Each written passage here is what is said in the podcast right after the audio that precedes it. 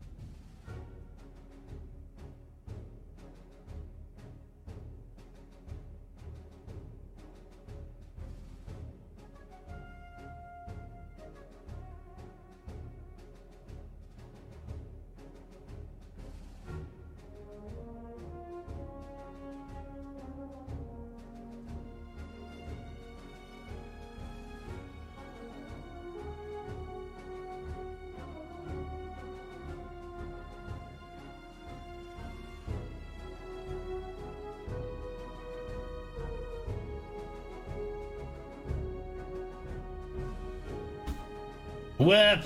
Thank you so much, Whip, for that resub. 10 months. Whip, you know baby's born in 9 months, right? I feel like you should know that. It's important to me that you know that. What's up, the rest of you? How, how we all doing? We're ready for the Old Moon podcast, baby? All right. We got some banger topics ready for you guys. Hold up. We're about to go live right now. Uh, well, I'll, I'll probably start it right at 8.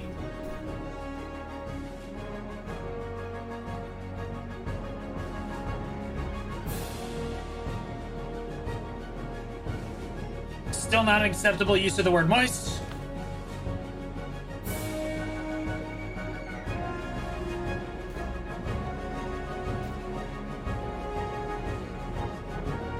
Yo, Secrets, I'm on that Succ Guardian.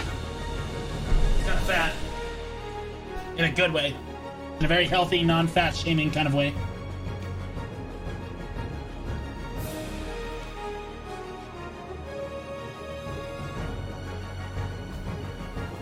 Yeah. Um, I, yeah, I am currently live talking to my starting soon chatters real quick, uh, and I'll probably hit basically the start button at 8 o'clock on the money here, so.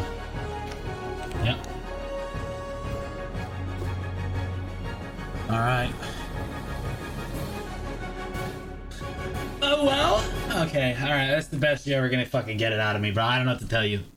Am I too loud? Yeah, tell one of your officers to invite me. I can do it right now. I do it right now. Have you? Have you? Are, are you online? Apply to the guild. Yeah, app- apply to the guild. Oh, back to your YouTube vids. And the double is abandoning their horse and intros are the funniest things I've ever seen. Layer on, yes. So good. Funny Monday constantly keeps getting better and better, bro. So we're constantly adding just a, just tweaks here and there, really upgrading like the the content value of that, like of that whole thing, making it a YouTube thing. I finally started posting it on Reddit. Dream, what's up? Uh. Wait, what's your family name? Uh, Apocalypse, what's your family name? Because I don't see you applied right now.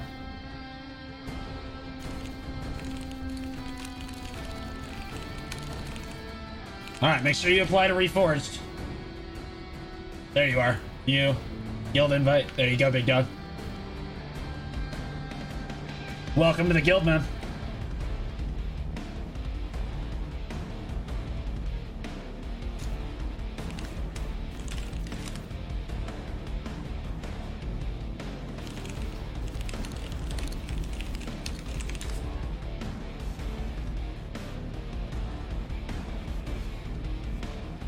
First, not not not even close, baby. But that's okay.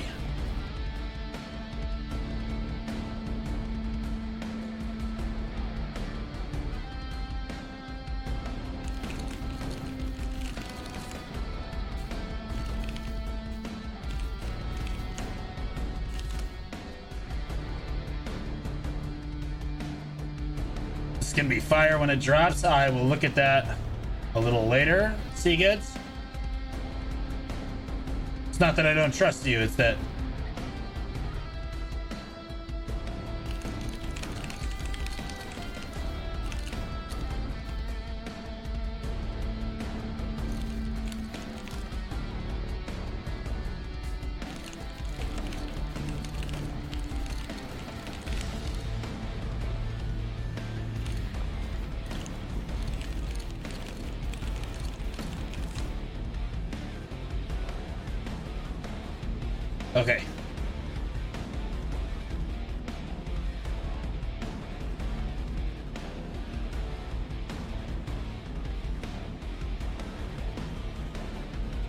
Time is it 58? We're two minutes. Two minutes alive, boys. Two minutes alive. Double check production value. Production value is good. Talk for me one more time, boys. I'm gonna test the stream for you guys. I'm gonna make sure. Hello, hello, hello. Testing one, two, three. Hi, how's it going? This is a test. Test. Hello, hello, hello. All right, testing, testing. Jake can go ahead and test for me. Hi, testing one two three. Okay. All right, thank you. I'm gonna ask him. Now I'm gonna ask him if oh, we sound similar. Uh, chat. Do I need to turn anybody up? Oh, I'll give Basil that treat. Don't you worry. Sounds good to me. Okay, good. As long as I'm not too overpowering and stuff. I need to go down a little. Is that true? Do I need to come down? I can bring it down. Or do I just do I just boost both of them up a little bit? Do I just do I just bring them up? I'll bring them. I'll bring them up. I want to bring them up like six percent.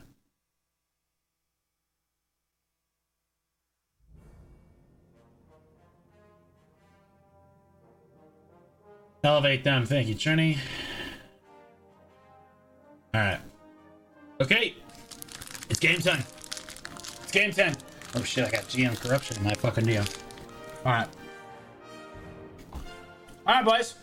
I'm gonna go live. I'm gonna do my intro. Okay. All right, ladies and gentlemen, it's time for the Old Moon Podcast. Please give me live.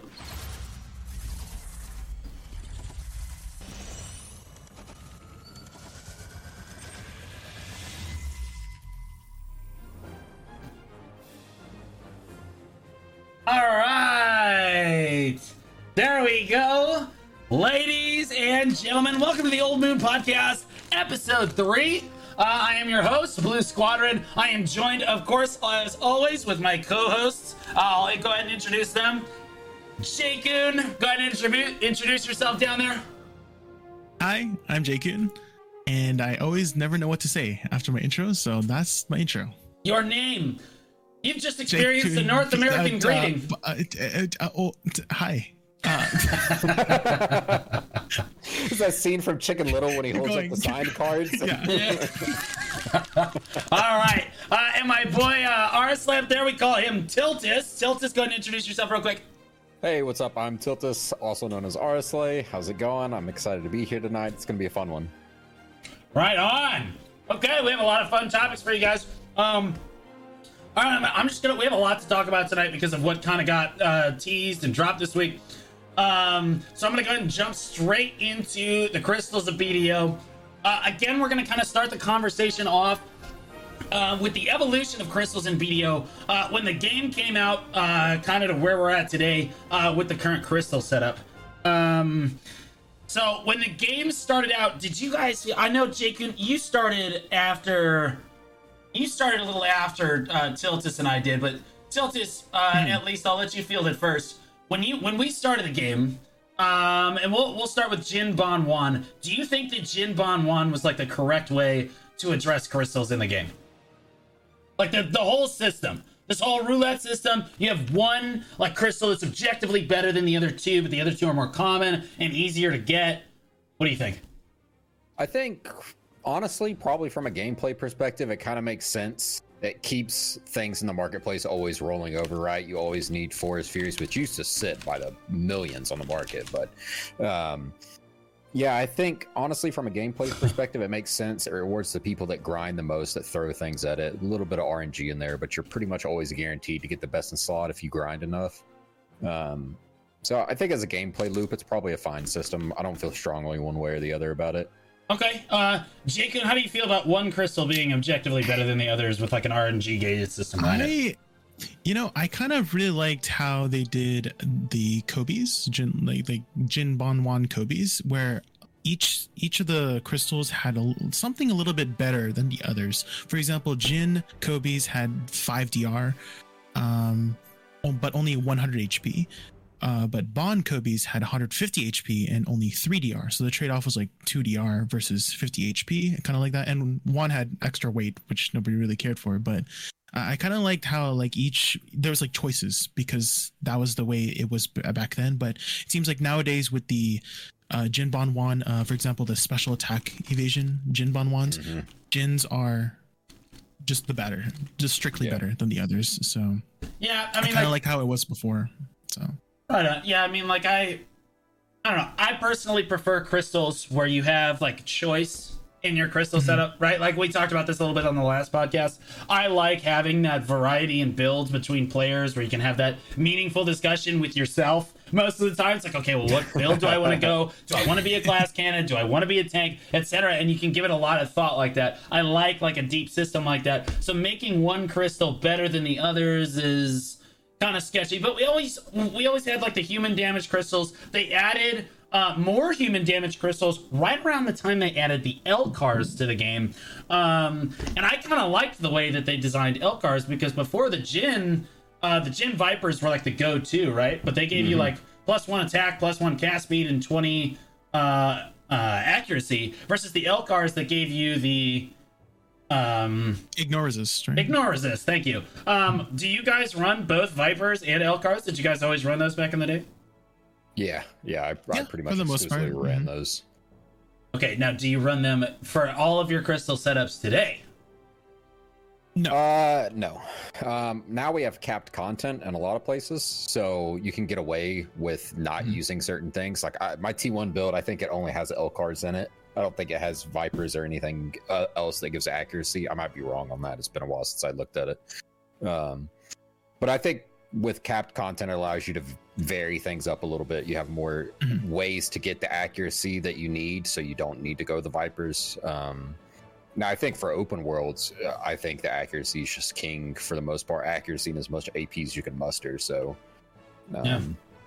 Um, I'll be honest. One of the things, Jake, do you have anything to add to that? Uh, well, I think the biggest reason why people don't just constantly use Elkarrs and Vipers anymore, like just together, like all the time, is because of the crystal presets. There was a lot more choices. Like we didn't really have much to go on when it came to glove crystals. You kind of just put Vipers in there, Yeah. but now we have a lot more choices, right? We don't, we're not stuck with the restrictions of crystals being only for this slot. It's, we, it's like everything's a, everything's basically a combined magic crystal, right? yeah, Nowadays, yes yeah. and that that's what i really wanted to touch on is the I, honestly i didn't think that like the crystals they were releasing up until like really recently really underwhelming. I don't know the Elkarrs and then the rbf crystals even the node war crystals that they released after a while like the jin bon wan node war crystals obviously they're very good. I'm not saying they're not good. Most of them are considered best in slot but like they're Yeah. just kind of boring. Uh, as uh, people in my chat are alluding to it's boring to just pick up the best in slot crystal and be like okay this is done the crystals to me didn't really get revolutionized until they changed the crystal system, just like Jakun just said. Like until they Yeah. changed how hmm. the system worked, and then I feel like it just exploded without releasing a single new crystal.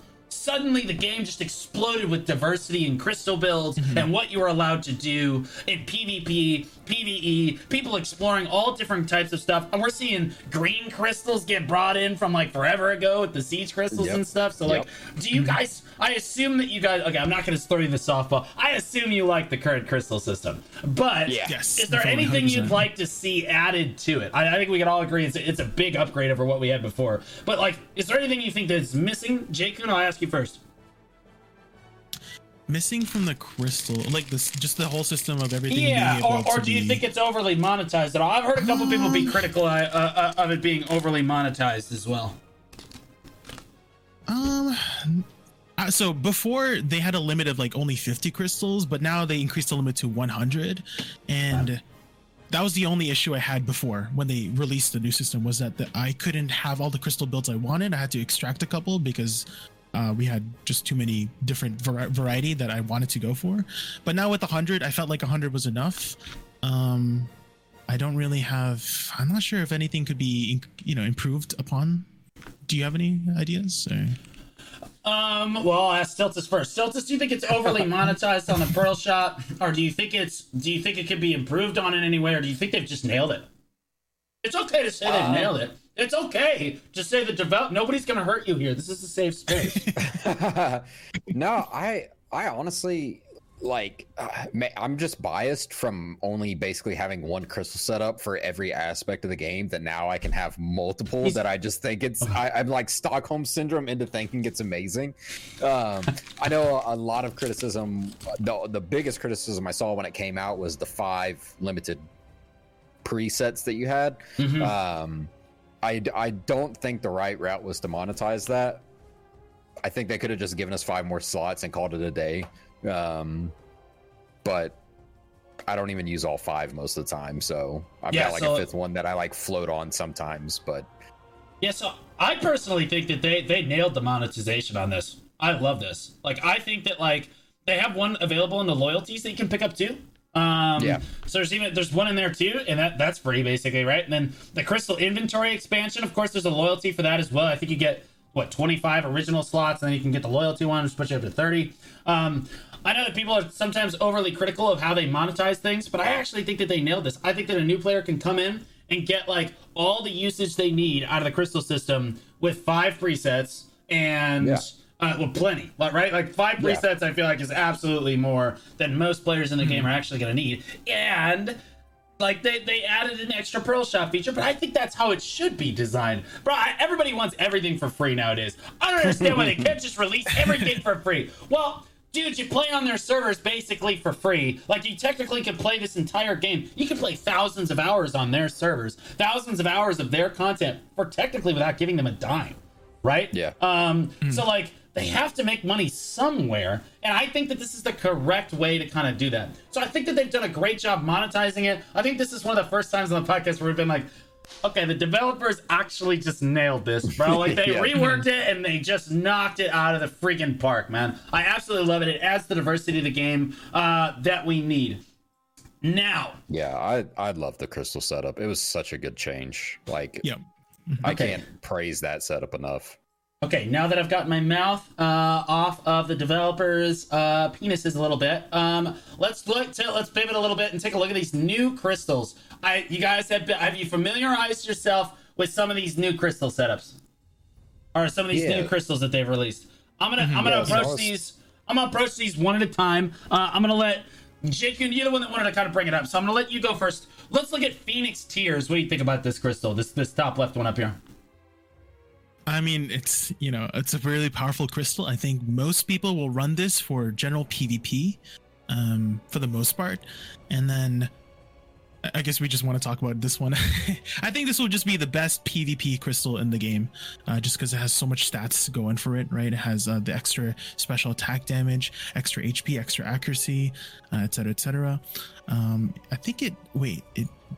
I think it, I'm pretty sure it used to have drop rate. Oh, it does have drop rate. Yeah, I'm just blunt. Yeah, five Sorry. percent drop rate. So it's going to be your general PvP, PvE crystal. Um, that's it. That's all I have to add to this crystal. To be honest, Right. um, I, I Um, don't really have any Delta- complaints about it. Tell us, do you, do you just run this and everything, even though it's got it's got like monster stuff on it and everything? Do you think it's you run the, at least? Wait, can you only? All right, first of all, when are these? Are these coming out with the new expansion specifically? Or when when are we Yes. getting these? Mhm. These are these are for the Uh, new whenever- expansion. New expansion, yes, new expansion. Okay, all right. So Korea already has these, presumably. Korea, Korea already has these, but it's it will take some time to get because um the the boxes right the loot boxes are are time gated so it's going to be uh, uh, maybe a couple weeks before people start crafting these because you need to craft them from the weaker versions of the crystals um if i i forgot to add those by the way but most people will be looking at the the final Eh, crystal We, anyways we want so- the big we want the big poppy. Yeah, we we're the big big poppy. boys. Yeah. Yeah, exactly. Mhm. Uh, Tiltus, what do you think about this thing? This So thing's I think correct. looking at the, all the crystals as a whole, I think Phoenix Tears are actually going to be a PVE set specifically. You think this isn't going to be Uh, used in PvP? really?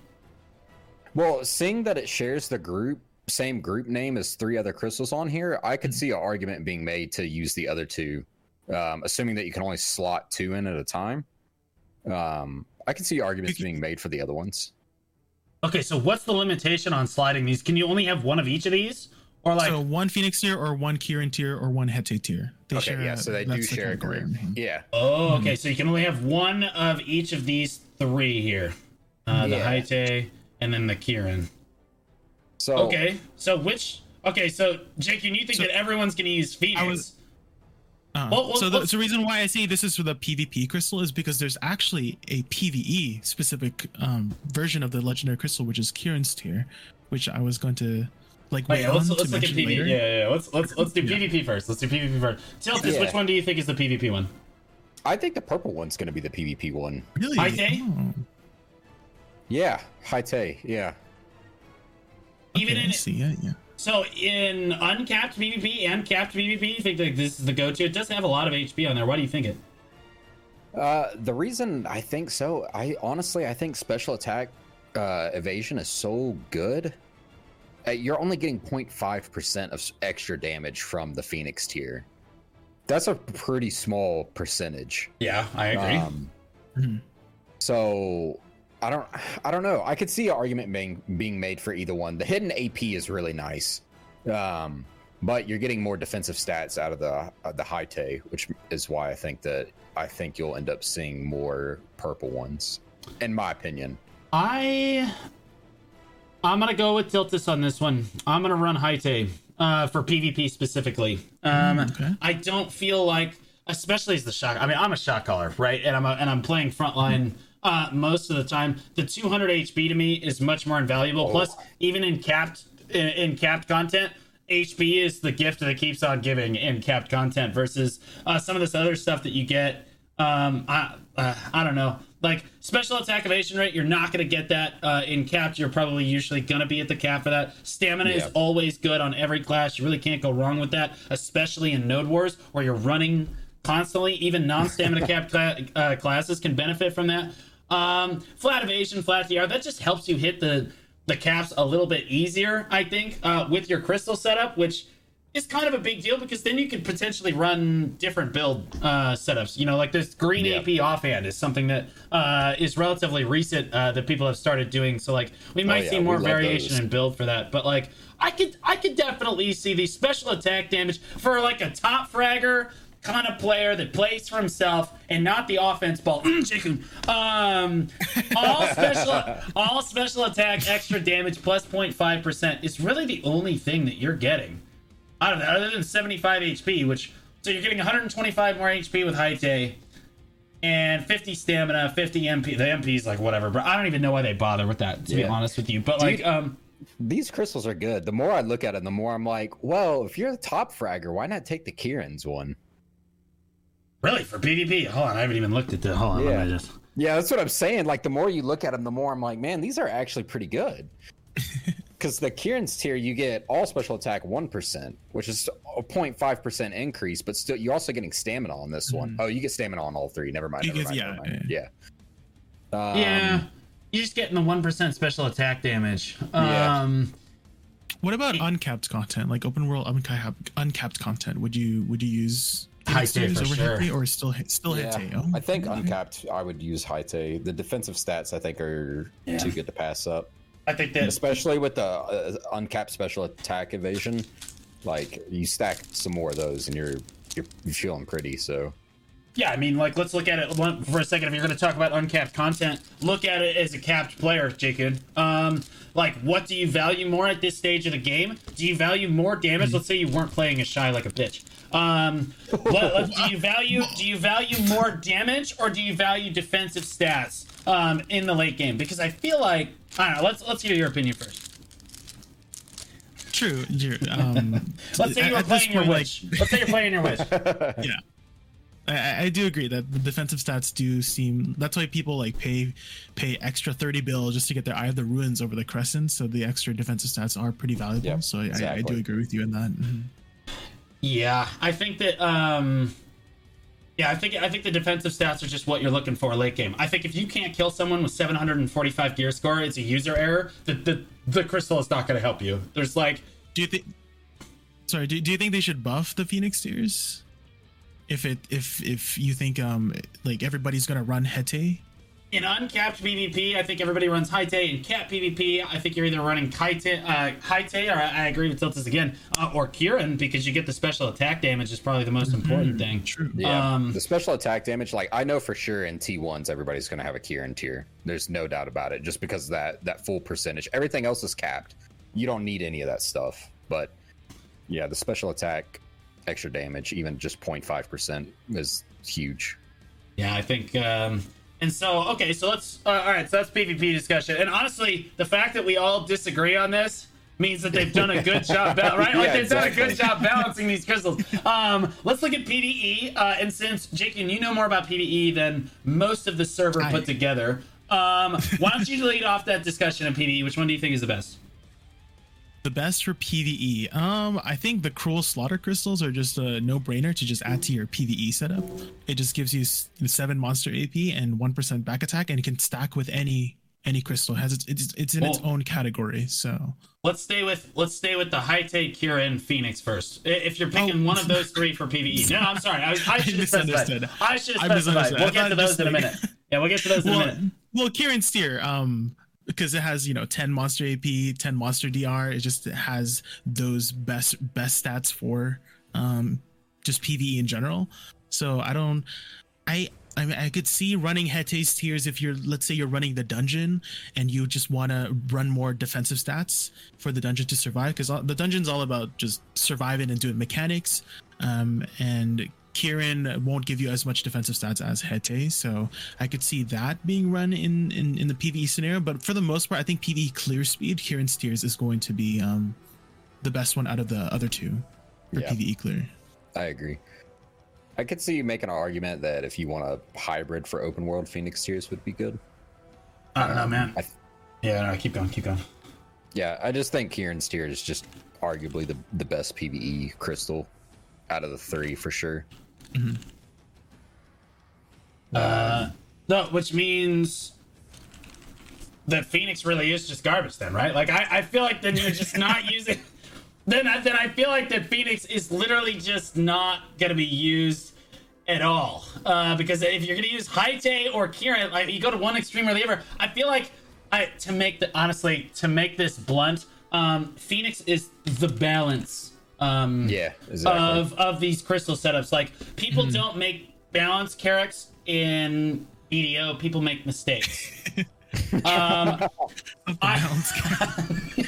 it does It have a the pretty cool balance skin. of the I do like the skin of the balance skin. it does look like a cool skin that you could spend. You could spend sixty dollars to make the boat the, the the literal floating like dumpster um look really cool.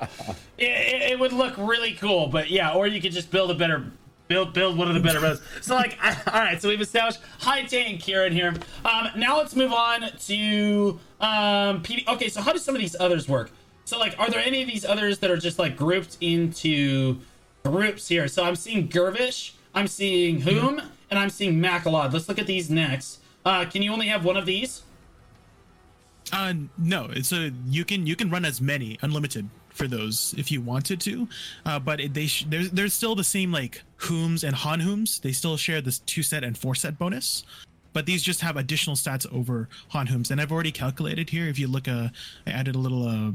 Uh, caption here to see what's the difference in total stats if you were to run four Han Hooms versus four Ultimate Hooms. You would get 12 DR, 12, 20 evasion, 100 HP over the Han Hooms, and then for the Macalods, it's 12 AP, 4% ignore res, 40 stamina, 8% combat XP, and then Gervish, you just get extra uh, combat XP and weight. So these are just objectively the better. Like you're just picking these. Mm-hmm. Uh, if you're Yeah. if you're already whom if you're already running whoms, you're just getting four of these instead. Yeah. Um, if you're already running, nobody run. Okay, Gervish is for specifically. I want you to power level me. I want you to power level. Um, so, also, yeah. having a Gervish set for uh, your AFK books overnight, like your training books, Yeah. super good. So I think it's cool to have crystals in the game that aren't necessarily for PVE or PvP. Uh, I mean, obviously it's PVE, but like you can AFK um, and get some Yeah. crystal, uh, get some use out of your crystals. Uh, Macalods, do you guys? All right, I'm gonna ask you this. This is a little off subject. Uh, as players, do you like Hooms or Macalods? Have you ever preferred one or the other? Uh, I'll go with Tiltus first. I'm a Hoom believer through and through. I will always use Han Hooms. I use them now. I use them in everything. Have since they came out. Not even on DK back in the day. Okay, now on DK back in the day when they took our legs from us, I did run Macalods for a little bit. Ah, there it is. the stamina. okay, yes, sir. Also, you're just you were already getting deleted by like paper mache. Like a, like a fart in the wind could just blow you away. So you're like, screw it, just do more damage. Dead people can't kill me. Um, uh, Jacob, what do you run? Do you run any of these, or do you just do you say no? I've already got Um, enough so gear. I, I used to. Uh, so before they removed the restriction and Crystal Presets came out, I did run Hooms. Uh, I, I ran actually ran Hooms in my Bheg's glove and in my main hand because uh, I didn't use Elkarrs and Jin Vipers because I'm a witch, right? And witch doesn't really need extra accuracy, so I might as well take the extra defensive stats when I'm grinding places where I just you know just want to survive more and, and I don't need the extra accuracy. But um, I think um, after the these come out, I think I might start running Macalods to be honest, because uh, I was calculating should I use four Macalods or four Power Crystals, and the four Macalods actually give a total of 22 AP over four running four Power Crystals or Dark Red Fan Crystals, so it will be actually more AP, and also gives me extra stamina. Not that I need extra stamina. I may, I may, maybe I might need extra stamina for my Mhm. Shai. I do run out of stamina for my Shai when I run around in Olun, so this would be actually a, a pretty good PVE setup. I, I'd have to play around with the Crystal Planet more and Garmoth, so Yeah. um, I do think I- Macalods will, will start getting more popular with this yeah, change. I like the Macalod change and I like the Han Hoom change. They they feel more relevant to today's crystals in comparison. Okay. Right on. Okay, so like I, honestly, I like I like the max, but I, I'm still gonna run the Hooms, man. I'm just like, oh sweet, more HP, more of the stuff that I want. Um, More. all right, more. That's right. Um, Exactly. okay, so what are, what are these? Covert Dark Crystal, Frozen Cold Crystal, and Cruel Slaughter Crystal. Do you have to choose one of these? Are these one of these? Another one of these uh, choices? cold crystals are it's an in its own category you can run two of these with and stack with anything so that's a lot of extra dr and evasion Yes, sir. that you you can get on top of whatever you can run already uh cruel Chris, cruel, cruel slaughter you can stack with anything as well so i think that that one's a no-brainer for just adding that that looks like a Olun Valley crystal Yeah. right there. And then for covert dark crystals, it will be sharing category with additional damage increase. So like back attack crystals, uh, mainly or corrupted crystals. Um, so you have to choose between corrupted or covert dark crystals. I feel like covert dark crystal will be will have a niche for any places that you would want high uptime on back attacks. So lower Gyfins, trolls, and Oluns come to mind for this crystal. I don't know. I'm not really good at math and stuff. I don't know what would be better versus I think corrupted in total will give 22% um, crit damage, right? Um, and this would give 24% uh, back attack. But I don't know the math behind. I don't know what would be better. I'm sure somebody will do the work and then we can just mooch off them. So. Uh, uh, big and shiny is hard at work already for us. Yeah. God bless that man. God bless that man. Um, okay, so you can run two of these, but you can only run one of the Phoenix tear, Kieran tear, Hete tear. But now you can run two of these, and you can run all four of the other ones. Okay, so now I'm grasping this. Um, Tiltus, what are your thoughts on this? What are you gonna run? Let's let's approach this. Honestly, PVE, we're, we're obviously running. Well, that's not true. Let's what what? Okay, I. Jay already said he's running the slaughter crystal every time. He does not care. He's running two slaughters. Uh, but Tiltus, what what are you running? Let's see here. Um, I I played DK and I played Valk. I don't think I'm gonna do the Dark Crystals ever. I think the critical damage is just too much to give up for those classes. Uh, as far as the frozen cold crystals, I like those a lot. Those look really nice for open world. Um, I mean, you're getting an extra 20 DR or 24 evasion. I mean, that's that's significant, especially if you're doing an evasion build. I can see that being good. Um, more ways to get evasion, and then the cruel slaughter is just a, seems like a almost a no brainer for PVE content. I- 110 percent. All right, now I'm gonna go against the grain here and say, what the fuck are we out there, brother? Covert Dark Crystal, 12% back attack damage. tell me, tell me in your PVE, especially in a place like Olun's, okay? Tell me Yeah. that 12% back attack damage is not outweighing seven monster damage, right? And and and one percent, so 11% difference. Oh, you I can feel like you can stack them, but if that wasn't clear, you can stack okay, both so of yeah, these. yeah, yeah, right, right. So Mm-hmm. twenty-four percent back attack. I feel like twenty-two percent back attack damage is going to outweigh fourteen monster damage, and yeah, just fourteen monster damage. At most, uh, at some spots, maybe at like orcs and stuff, I could see the cruel slaughter crystal being better. But like at spots where you're just constantly jumping behind the mobs, like you know, whether it be Hystria for a low end player, not that they're necessarily going to have these crystals, um, but. Um, the boss fights that we're gonna see, PD, we're probably gonna be getting behind Yeah. them a lot, right? We're, we're gonna That's, see Oluns, that's where right? my Like, thought process went was to bosses. Yeah. are you ever running one of each? Like, I know you guys really like the Cruel Slaughter. I just the AP against monsters just seems like a little wet noodle to me compared to 24% back attack Well, damage. no, you can you can run both. You can run both. It's- That's what I was trying to say before. You can run both the dark, covert dark crystals and the cruel slaughters crystals at the same time because they're separate categories. Yeah. So you can get a total of 26% back attack if you run both of these. Yeah. So, okay, so you can run two covert dark crystals and two Cruel and Slaughter two crystals. cruel slaughter. Yeah, yeah, yeah. Yeah. Okay, so Uh-huh. it's the frozen cold crystals that you have to choose versus frozen No. cold versus cruel No, that one's its own No, group too. it's on- you can run so all can three even- of these simultaneously. Yeah. simultaneously. you if can run wanted. two of each If of you want these. To. Yeah. Yeah, two. Yeah. Oh my god, but I only have like twelve slots, bro. We we will be getting uh two more additional crystal slots in the new region as well. So you will Yeah. have a total of 16 with Garmoth as well. If you have your Gar, do you have your Garmoth? Yeah, I don't, have, I, don't, I don't have mine yet, dude. I've been Oh, waiting. okay. I've been waiting Well, patiently. Well, the rest of us non-casual players have our Garmoth swords. Garmoth's never Um, giving me anything, dude. He's a stingy Same. bitch. Yeah, I know. She's kind of a bitch, bro. There's nothing I can do about it. Nothing I can do about it. So you're definitely running two covert dark crystals in everything, right? Like in, in basically everything that you do. Because I, I feel like that the additional back attack damage, unless you do you guys disagree? I feel like in every one of my builds, additional back attack damage just a W. Cat content. So what doesn't stack is corrupted and covert dark crystals. So you have to choose between 22% crit damage or Yeah. the back the 12 24% back attack. So That's what I was that's saying. that's So, the like- issue. Mhm. I think I think in capped content, I think the corrupteds are still better.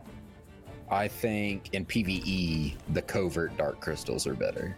Is the way I'm looking at it right now. Mhm. Things you can't.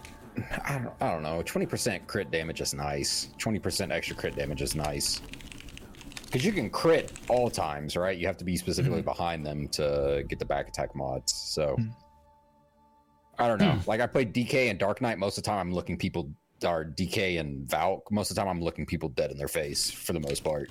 So, um, and PvP and PVE, yeah, I, I, yeah, I think the additional back attack's really good for PVE because there's a lot of mobs you can't knock, or there's a lot of mobs that you can't knock down. So it just makes sense to go for their back.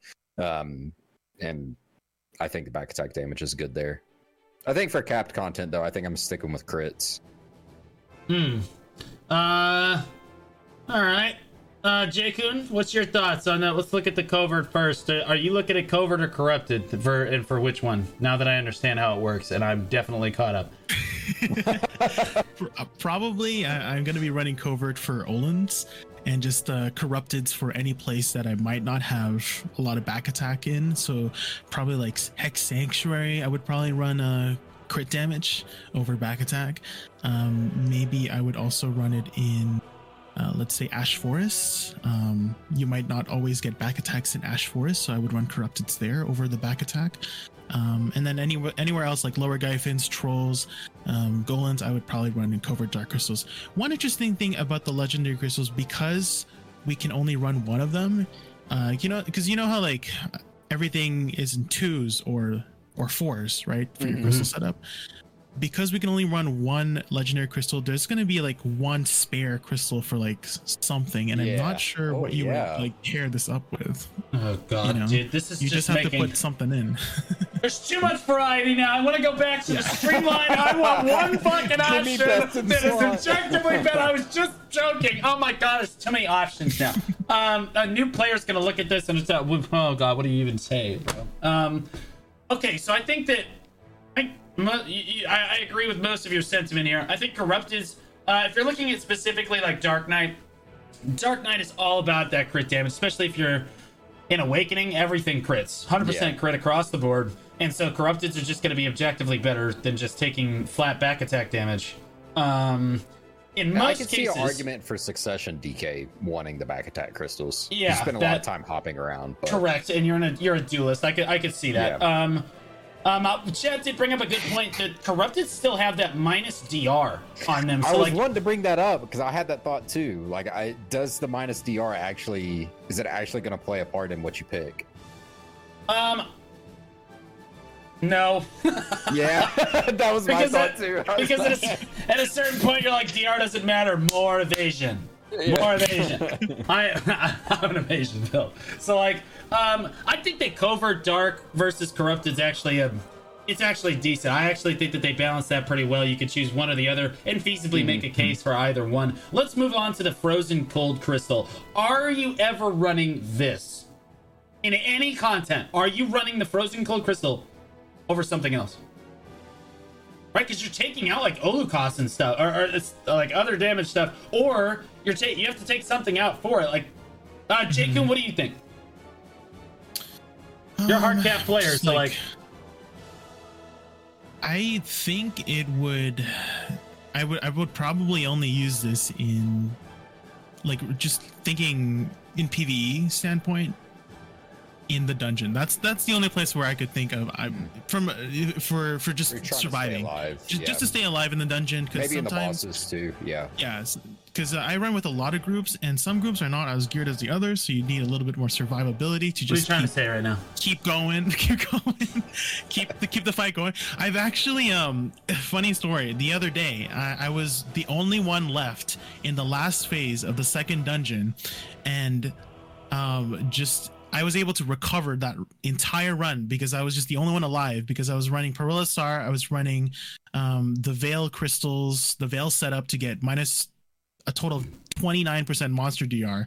So like that just having more defensive stats in the dungeon was just so nice Yeah. to, to be able to, to carry the group on my back. So Oh my god, so modest. in, in dude. terms oh of my goodness. PvP, Someone get this man in some terms of ibuprofen. PvP, uh, it seems like everything's you know for the most part capped anyways. So in capped content, this would probably not be Yeah. a good choice because there's no like percentage stats and no HP. If it did have HP, then the the story would be different for PvP. But because it doesn't have any HP, I don't feel like this would be a popular option in capped content. The flip side of that, in uncapped content, In uncapped uh, content, then the extra evasion. It seems like it would be uncapped very good. Yeah. I could see you being able to play around with your evasion AP ratio with these crystals and uncapped content. So I could see those being used for evasion builds. Allow them to get evasion while getting AP from something else would be nice. So I could see that. Um, yeah, no, I'm gonna be honest with you as as a shot caller in uncapped that has a full DP set. I'm licking my chops, looking at the frozen cold crystal. I'm like, okay, this is my content. These are my people. Um, yeah, I'm absolutely running both of those in uncapped content. Um, as the shot caller, I just have a giant sign pointing to me that says, "Please kill me. Aim here." Um, so like that's that's just gonna make it objectively the best crystal in uncapped for for a DP meme build. Um, this is definitely a best in slot crystal. You have to have two of those. Um, it's a must-have for either build. And then, uh, so like, we've introduced a concept here where like, just because a crystal can't be used for everything or it isn't obviously the best at everything doesn't make it a bad crystal. I actually like the design of that crystal. It's for niche players with niche builds, but I think it's a really, really good uh, um, option for those players. So I think it just makes those players just that much more tanky, bro. Mystics are Yeah. just licking their chops at it. Okay, let's look at the the cruel slaughter crystal. are you running this in all of your content or just PVE? Um, yeah, I- I'm thinking just PVE. I think Yeah, same. right. I'm You're just thinking running this in bosses, PVE. bosses and monsters that you can't knock down. This is your crystal. So Mhm. whatever mobs those are. I don't know. One percent back attack damage kind of seems kind of weak, bro. Yeah. Can't you just get better with like um, like the not the Olucos, but the other one? Um, you Well, get if one you are, one percent um, cast so attack say- speed with seven monster damage. Like, So I know a lot of people run the power crystals, would just give that just gives five AP, right? Mhm. So Right. this would be a direct upgrade to that, is what I'm thinking. For Yeah, those because some people okay. run like times. Yeah. Some people run like times four, times six, even times eight. Uh, power crystals, right? Because you can run unlimited of those plus five AP crystals. Right. So those, this is just a strictly better. And this is that, in that same category where there's an unlimited amount of them. Um, no, no, no. It's, it's two. You can only run Oh, two. of okay. these. This one is Yeah, two. yeah. Okay, gotcha. Two so of this, but like, it's in its own category. if so- I could okay, run gotcha. twelve frozen cold crystals, you would never kill it. I would literally be Jesus, just walking through offense balls. You know, like we can't kill him. Like it would be impossible. Um, okay, I can see how that'd be useful. I probably actually won't use it for my PVE stuff because I don't really use the other stuff, and I like my current setup. Maybe I take out. I don't know. I'm not sure if I'm actually going to use the cruel slaughter. Uh, covert, I can see. Frozen, I can see me using in certain builds. Cruel slaughter, yeah, it's good. I just I don't use anything that just buffs my AP by itself. But I don't know. We'll we'll see on the witch. We will see Yeah. there. well, um, if you if you slot in one legendary, you have one open slot left, and maybe you slot in Yeah, you could slot cruel this in. slaughter or something. Okay, like yeah, that. there, yeah, okay, I could see that. Yeah. yeah, I could see that for sure. Um, it's definitely a PVE specific crystal. I don't think it's useful in anything besides E. PVE. Okay, so now we're gonna hit like the big hot button subject, bro. Do okay. These crystals and Jay, you were the one that brought this up, so I'm gonna give you first one on the floor for this. Let's look Oh, at the implications. He's like, oh god. Oh, what do you mean? I sent you the outline before you know what I'm gonna say, Jay. Like what? They're hung in suspense. You should know. Like, dear homework. Um, um, evasion versus DR. Do you think that these crystals make one set objectively better than the other? Because this is always a constant struggle within the game. What is objectively uh-huh. better, evasion or DR? Which one do you think is better now without these crystals? And then which will do you think will become even stronger with these crystals? So I do think evasion is going to be significantly stronger after these crystals come out. That's what we want to hear. So, I- I- especially once, uh, also at the same time, the new Dawn's gloves is also going to come out. So that's going to be even more evasion when people get that to try and to tet Dawn's gloves, and you know maybe pen one day. and so I I do think afterwards, evasion is going to be the undoubtedly like super super super strong. But here's the thing. A lot of people are ap monkeys. And i think dr is way better for stacking more damage than evasion in my personal opinion. Like if you just wanted to be an ap monkey i think most people go dr for that specific setup right? And so that's kind of like Yeah. i think the like what direction you want to go. You gonna go, go want to go more damage or sorry my freaking chat just forgot to turn off my note uh, my freaking uh hopefully you didn't hear that but uh if you want if you go dr you have more choices for building more damage and if you go evasion you're gonna be tankier but less you're gonna have less damage i think that's like kind of uh how it is currently and how it will stay in in the new region in my personal opinion so okay, yeah. so you think evasion is going to be stronger? What do you think, Tiltus? Yeah, so my curiosity with this is this is this going to buff hybrid builds?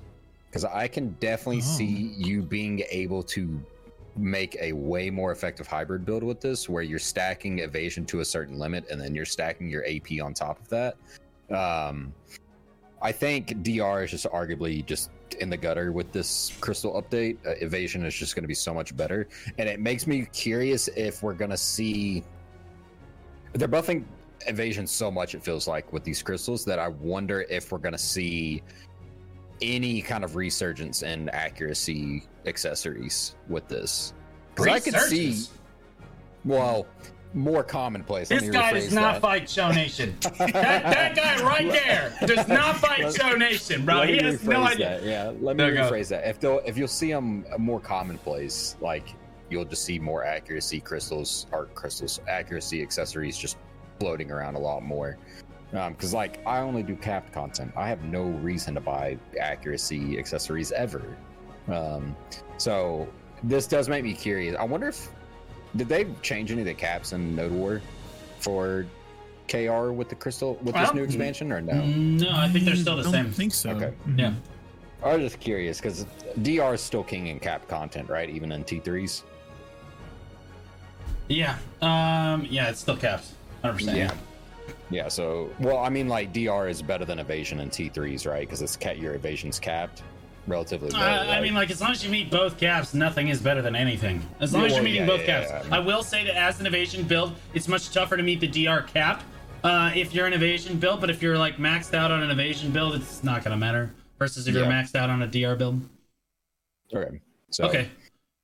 Um. Well, uh, my opinion as an evasion player looks balanced to me, baby. Looking good, Jay. no, evasion I think is definitely super stacked, bro. I think evasion is just better. Um. With these crystals, I think it's tough to balance DR because you have to. You're not just looking at the DR stat. Evasion all you really have to look at number bigger good you know like one number and then you're good you're just looking at evasion specifically but when you're looking at dr you have to look at how much accuracy is actually coupled with it so like are you getting enough accuracy to bring that evasion tankiness down while you're getting enough dr right like so it's a, it's a delicate balance and i think that people are definitely going to need many more accuracy accessories. I think that you're no less than two accuracy accessories in a final end game build at this point with these crystals is actually going to be super viable. Now, to be clear, like Jay said, a lot of players are still going to be DR. So, like, really, you could just say, and I'm just gonna kill every DR player, and then when I meet someone, every, when I meet someone that I can't hit, I just uh, they're an agent in the Matrix. What's the strategy for them? You just run away True. right? like like you just when you meet one of the agents, you just run away, but you're able to kill everything else. So like there's there's definitely um, a strategy that kind of goes into it. That was my strategy as a Dark Knight for many years. Uh, The Mystic was an unstoppable force, and I was the movable object, extremely movable object in her path. So like, I don't know. I think evasion is just going to be objectively better when the crystals come out. I right now, as of like this moment, I don't really feel like one is necessarily better than the other. I know that some players feel very strongly about it, but I will say that like right now, depending on what class you are or whatever, I actually think it's in a pretty good spot. I think with these crystals, we're gonna have to see an introduction of just a little bit more accuracy to the game overall, um, just to make sure that evasion stays in line. Because I feel like I'm looking at frozen cold crystals and high tays, and I'm like, whoo, that's gonna be that's gonna be a little rough um, on Yeah. everyone. So yeah. Okay. Uh, anything? Uh, any uh, final thoughts on crystals before we move on to our, our next subject here? I don't think so. I think we covered Nope. these I think we covered it. pretty good. Yeah, we, we, we nailed this. Nice work, guys. Proud of you. Um, all right. Give Um, ourselves a nice pat on the back on the way out. okay, so one of the next things that uh, I know that Jakun brought up um, that he kind of wanted to look at is: Are we uh, R spammers or do we listen to the main storyline? Um, and what makes kind of good questing? So we'll go around the circle and explain why we spam R for every quest. Tiltus, why don't you go first? Yeah, so this is actually funny because I really want to sit down and just play through the story of BDO. I haven't done it since the game came out. Um, so I'm here. I'm a R spammer now, but it is on my list of things to do to go through the story and actually just understand it for what it is. Um, so I'm a R spammer, 110% currently. That's all I've ever been. Right on. Okay, Jakun, you PVE lord son of a bitch. Why do So you I- listen to literally everything? Go ahead. No, I, I I used to be an R spammer. So um, you kind of have to R spam for. Do you know the thirty thousand quest reward? Is you get. 300 Oh yeah. I mean, you're not So reading it every kind time, Of yeah. but the first so time. um.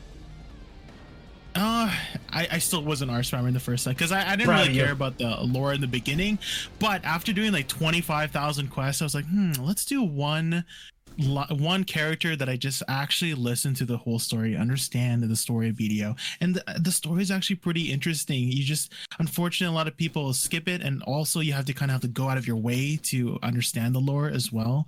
Um, But So- um, the, the recent uh, the recent Magnus storyline was kind of crazy. If you listen to the lore, it starts getting to like multiverse stuff, which is really interesting. What was you? What were you gonna say? No, I um. So I think there's a fundamental problem with BDO's current lore system. I know that a lot of people like really, really like the BDO lore, and I'm gonna be honest with you, it is pretty good. But like the biggest thing that the BDO's mi- missing is like a really, really engaging storyline. If you mm-hmm. play like these these other games like World of Warcraft and stuff, you really get like invested in one mm-hmm. side or the other. There isn't like one inherently bad person, and there isn't like one like inherently good person. What they start to mm-hmm. do over time is they start to make it look like morally like questionable on either level so you can kind of like feasibly go with either side. So you have like the horde that does good and bad things uh, and then you have the alliance that does good and bad things too. And i think that riot games does this really well with their lore as well. Um, in league of legends i think that like you don't have very many characters that are just objectively bad. Um, characters. Uh, like Lissandra is like holding back the watchers on her Yeah. own. Like but she's like this evil ice witch right? Like so like there- I I think that BDO is missing like that fundamental like like capturing aspect of the game that I think would draw a lot of players in. It's just a gripping storyline. Now they've started to kind of get there. They have the good foundations here, where like their their lore system is really intricate and everything, and no one's really read all of it, but like it seems like it's really good. Um, but like part of making a good storyline is, motherfucker, we don't want to read. Like you you gotta say it to us. You gotta say it to us. The voice acting must be there. Like, if you don't have clean voice acting and like good cutscenes, no one is gonna care. Um, what your storyline says. We're all just gonna keep hitting R and going through it, even if it's the best storyline in the world. So the first step to making good questing was okay, we need voice acting, and I think that they've hit that. Um, now I, I would like to see much better cutscenes, like really, really good cutscenes, and I would like to see like an engaging like. Okay, I'm on Team Valencia, or I'm on Team Calpheon, or I'm on Team, you know, like I want to like hmm. I want to feel attached to one of the cities or one of the regions at like a fundamental level. And I feel like they've kind of grasped at this for a while. And uh, Mountain of Eternal Winter really kind of made you feel that way. If you if you listen to like the the whole quest line, you start to feel like this. They're starting to move in this direction where they want you to like feel emotionally about their territories, which is good. We are, that is Yeah. a good step in the right direction, but we're still not quite there yet. I want you to pit me against. I don't even want to look at those Valencian scum. You know what I mean? like that's that's what I that's how I want to feel, right? So I, I I don't know. I feel like that they've missed this for years. Uh, with their lore, but I feel like they've, they've taken steps to move in the correct direction. They've made questing engaging, which is like one aspect of questing that's fun. Um, so with the Magnus questline, for example, that was an extremely engaging questline. Long, admittedly, but I think most people would agree it was a good questline. Um, Yeah. But it wasn't good because it captured your imagination. Yeah, I know. Uh, Jakun had just brought up uh, for a moment that like it sends you into the multiverse. And shit, but, but we don't know. Like, fuck, we don't fucking care, bro. We can, we're, we're, we're moving across the world. It's like, like. I don't know. It wasn't like it captured my attention. It was like, oh, that was a cool mechanic. I'm glad they added that to the quest. So like, they got the mechanics down. I feel like they've got the the voice acting right, um, and and I feel like they're missing like that gripping, engaging storyline. And, and Yeah. so I'm I'm really hoping with this new expansion. Uh, as I turn to my next question here, I'm really hoping with this new expansion. There's like a hundred and or two hundred minutes of voice acting in the new expansion, and I will say that Yeah. they've put out. If you go to the Black Desert uh, online like channel, they've got like Musa and Maegu videos that are like the, all the lore surrounding those, and and they talk to you about it. It's very soothing. It's like really cool.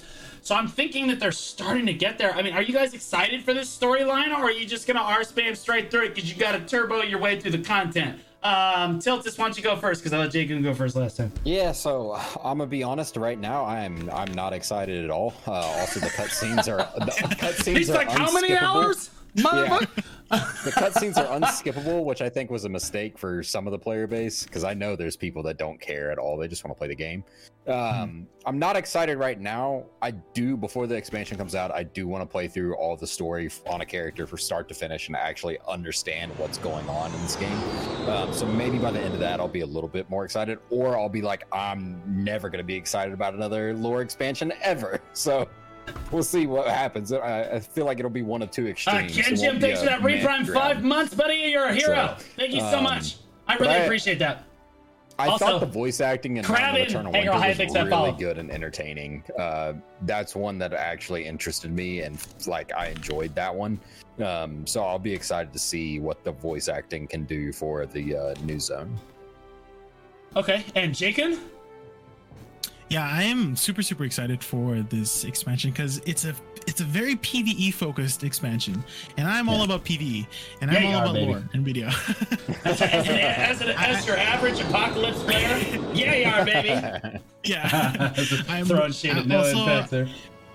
Because um like a lot of the stuff is like sort of time gated like loot is time gated i feel like you know the silver lining for that for me Oh. is that because i'm not pressured to like hard like when mountains of eternal winter came out i like hard grinded for the flame right but this time I don't really have um, too much pressure to hard grind because I just need to do my clears of the bosses and then I can just focus on other things. And so I kind of like that. That's like the silver lining for me. That for the time gated, I would, pr- you know, I would be more leaning towards actually uh, being able to hard grind because I'm a hard grinder. Yeah, you are. uh, I, I'm definitely going to um, take my time to enjoy the story.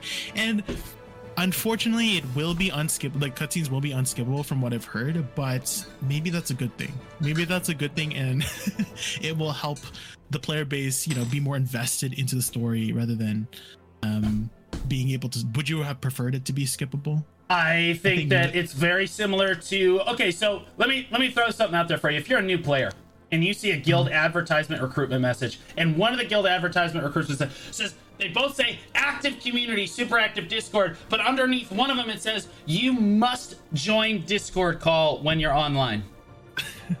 Which one of those guilds are you gonna join? You're gonna join the one that doesn't require you to be in the Discord hmm. call because you don't necessarily want to be forced to join the Discord call all the time, but you want to have the option to, to uh-huh. join the Discord call, right? So like I think it's very similar to that in that you should not force your player base to watch your cutscenes. They should want to watch your cutscenes. They should want to join okay. Discord, right? You make it so engaging, so fun, and so cool for them every time they do join Discord or every time they do watch the cutscene that they don't want to miss it. That's the Yeah. approach that you take. Don't force us to watch 150 hours of cutscenes, bro. What are you Yeah. doing? Um, like I think that like it's I don't know. It almost feels like like they're hate fucking us. They're like, God damn it, you will what? We spent good money and time now." on this content. You will like it, or we will turn this game around. Like I feel. I feel like they absolutely are just like, I don't know, they're angry that people constantly, they're like, they keep saying that our quests suck, but we promise that if you watch them, then you will know that they don't suck. No, no, let me go through it. They suck. Like, make it good and I won't skip it. Like, that's, that's the solution. You know what I mean? I, I don't know. So like I I never like being forced in a sandbox MMO to do anything, and that includes questing. I want mm-hmm. to want to quest. I'm an RPer at heart. Honestly, almost all BDO players Really? are. Oh, Right? Oh. I, bro, I was a dungeon master in like four or five campaigns that I created from scratch myself. I love this stuff, man. I love getting invested. Are you kidding me? Have you ever heard me shock all J Kun? Half the time I'm I'm quoting like Gladiator or like Lord of the Rings. I'm like Sons of Gondor, you know, like, I, but I'm Sons of Calpheon. Um, um, I'm basically RPing that whole time. I love RPing, so I, I, I have potential to absolutely love questing. But like, do you gotta make it engaging, man? And don't force me to do it because then I'm automatically it's it's gonna make me hate it. If you force me to do something, I'm gonna hate it. Um, okay, so now that we've talked a little bit uh, about our spamming and questing, we are two of us are excited for the new expansion, but we're also very hesitant. um, um, do you think that quests, as a general rule, um, let's let's field quests first. Do you think that quests are good as weekly gated content? I'm looking at the barrier of infestation as a good example, where you can only do one a week and you gotta get through five weeks, right? Did you find that monotonous and tedious, or did you like that, Jacob? Um, I kind of like that. I kind of like that. Um, you weren't, uh, you didn't feel pressure to, um, have to do everything right away, and that there's like this little errand you got to do every week, and so like it puts into like bite-sized pieces, and so uh, I I kind of like the the time gated um uh questing so that you feels like you are um you're not overwhelmed by the because if you guys weren't aware that there's about 10 hours of questing in the, in the new region. And also on top of that there's new journals that is also about 10 hours so there's like 20 hours of stuff to do. And so uh, i mean obviously you can take a break yourself. Like you can take a break yourself. You don't have to like you have the option to time gate yourself but this sort of um yeah again you don't get overwhelmed. I feel like that that's like the silver lining for it is that you won't get overwhelmed if it is time gated. But i could see um like going back to your point of having the player have the option to right? I, I do Right. also agree that um having the player to choose to want to keep going like if you actually make a really engaging story they want they would want to keep going. They would want to quest for those 10 hours you know? So Right.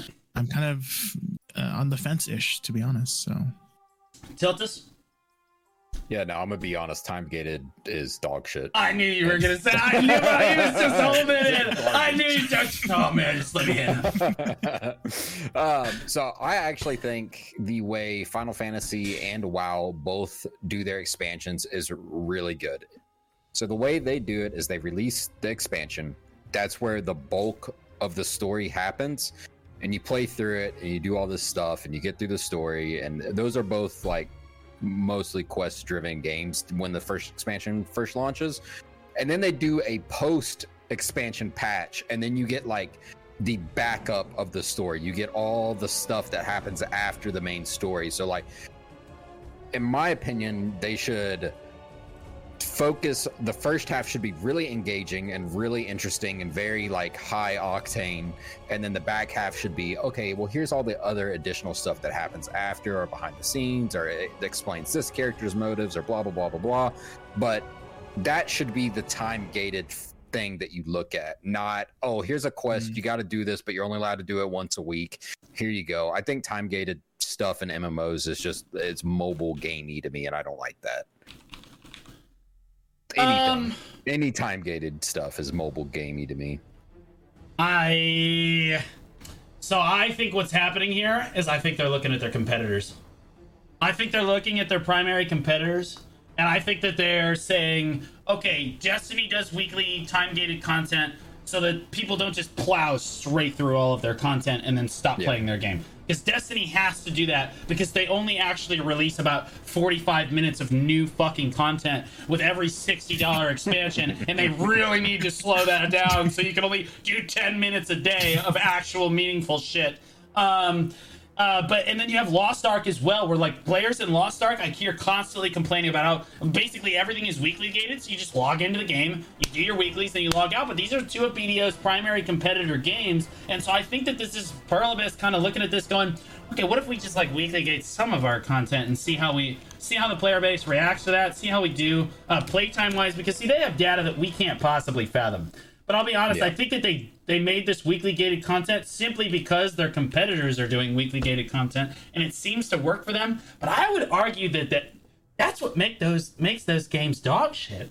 Like that's what makes you log out of Lost Ark, bro. It's because you're throttled so hard. Um, Yep. Part of what I think makes BDO so good is that I want to just keep doing their shit endlessly. Like I remember my brother came over and was like, he's watching me grind Hystria for the very first time. He's like, "Oh wow, this is cool." And then like, I'm not joking. A year and a, a year and a half later, he comes back and he's staying at my apartment, and he's like, "Is that the same?" Is that the same place? And I was like, yes. And he's like, so what is, is this like? Is this like therapeutic for you? I'm like, shut up. I didn't even know I still had two, like three and a half years left. Like, um, but like, I liked that I could just dive in and keep doing it, even if it wasn't meaningful and it was soul crushing and life destroying. I still liked that I, I had the choice to do it. Like this weekly gated um, content stuff almost makes me be a responsible adult and like stop playing the game for a while, which I, Yeah. I mean, honest with you, is not it's not kind of what I'm about when I want to play video. When I want to play video, I want to sink my teeth in and just like be a degenerate. You know, I, I'm an adult everywhere else in my life. I when I log in, I, I want to do what I want to do, and I want to do it the whole time, with no exceptions. I don't want to be gated on it. So like, yeah, I, I, I see both sides of the argument here. Um, but like, I don't think that there's a lot of people um, that think that it'll kill the game, blah blah blah. I, don't think it's gonna kill the game. I don't think it's gonna bother it because there's so much extra content that you can do outside of the weekly con- uh, content um, that we're gonna be just fine. The problem in Lost Ark when it first came out, people hit the end game and then they could only do their weeklies for meaningful progression. And there just wasn't enough content to keep people playing the game. In BDO, you have plenty of content to keep you playing the game, and then you have these weekly things that you can do. Now, at first, it's going to feel like the weeklies are required, which is going to be really annoying. I, I don't like being required to do weeklies, but I think that after a while, once you start getting your gear and things settle down, it will become an option a lot like the dungeon. Um, a lot of people were very upset that the dungeon, I said dungeon and Jakins, I saw those raccoon ears just, oh man, he just perked up. Um, like I, like a lot of people think that the dungeon is just, um, like they didn't like that the dungeon was time gated by this weekly content already. And I'm gonna let Jakun talk on this. Jakun, do you, as someone that runs the dungeon at least 11 times daily, do you feel like the dungeon would be stronger content if it wasn't weekly gated, or do you like the fact that it's weekly gated? I do. I do like the fact that it's weekly gated because it again it, there's there it relieves you. So how do I word it? It's kind of like I don't feel pressured to. Sorry, I'm really bad with my words. So let's say the dungeon made you like a bill an hour, right, or something, or like Right. two bill an hour. Then I would feel more inclined to run it, and then I would hate it because I I'm like I feel like I'm forced to run it because it makes me two bill an hour, you know. Mm-hmm. But with the weekly, I can just run my m- run my two or one or two runs for the the loot boxes and get potentially up to 10 bill worth of loot.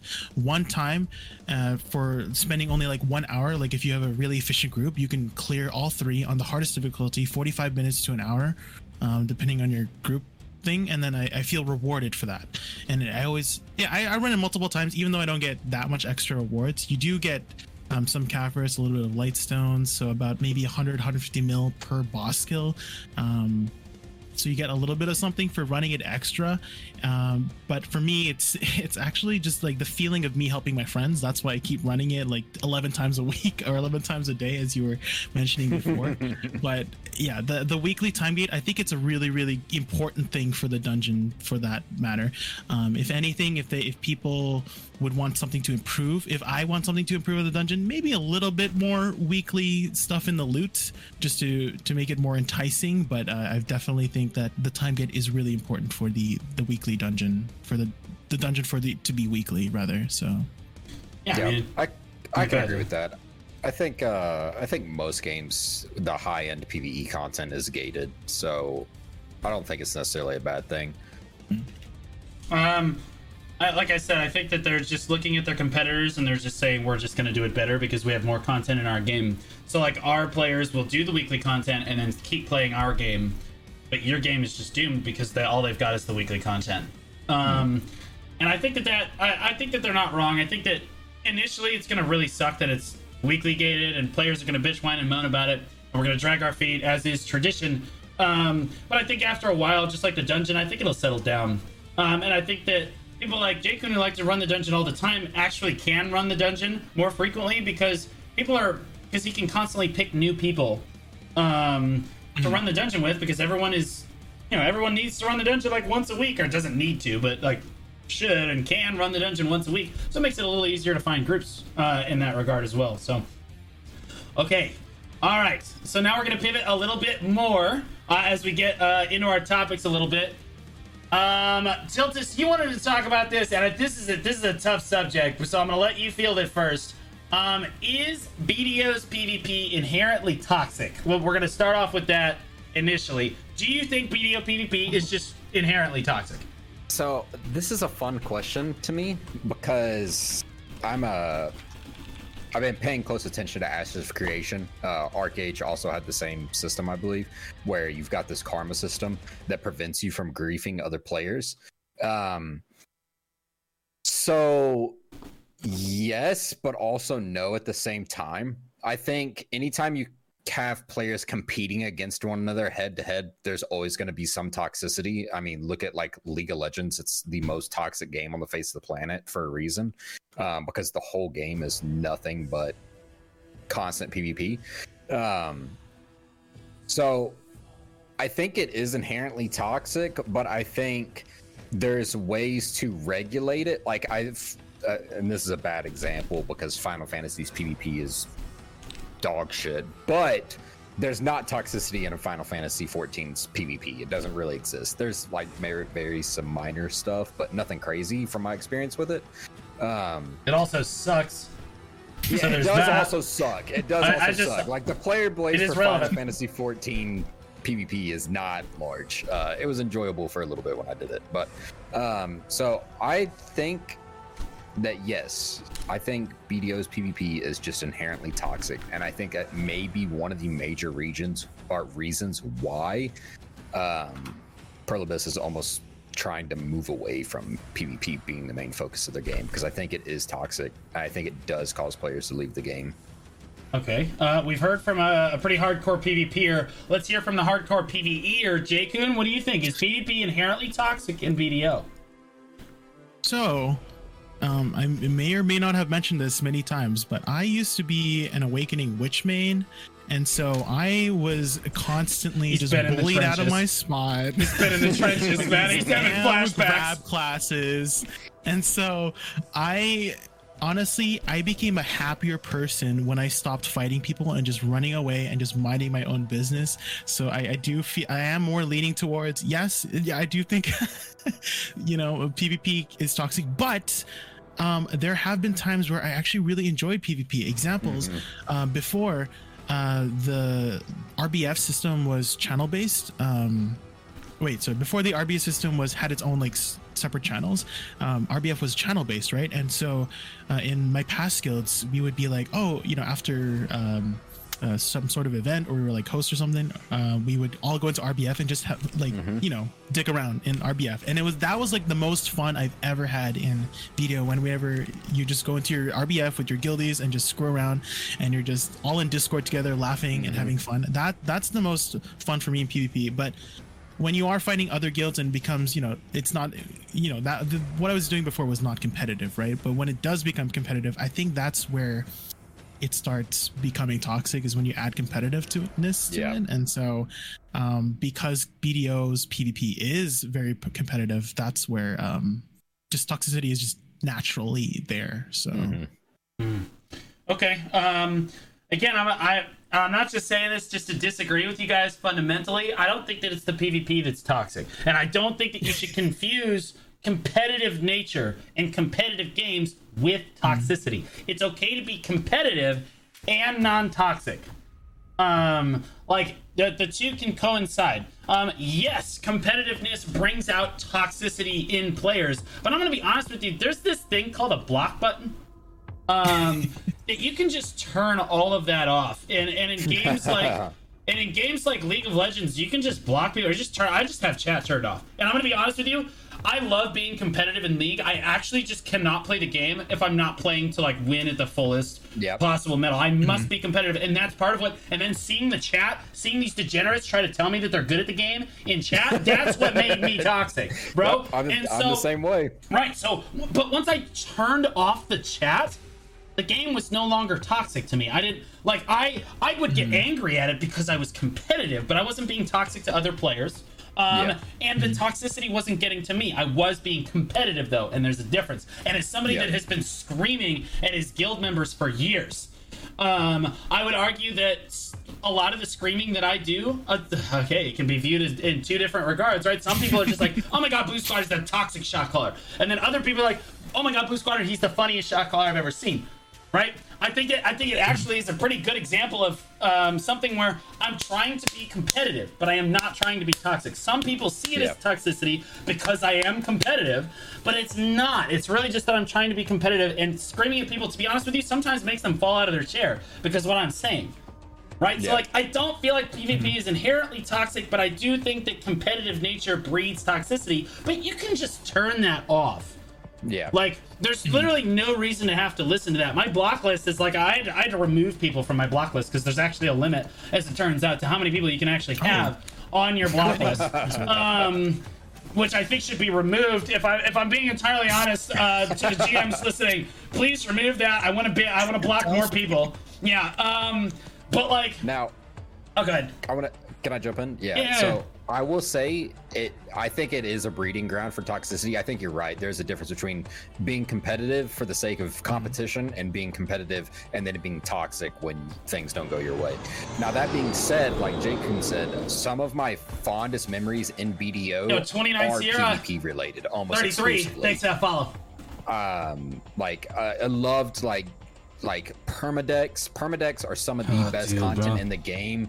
They're so especially on guilds that are like permadex from guilds that are way stronger than you aren't fun or guilds that are way weaker than you is like fun for like a week. But guilds where you're like neck and neck in strength is some of the most f- fun content in the game.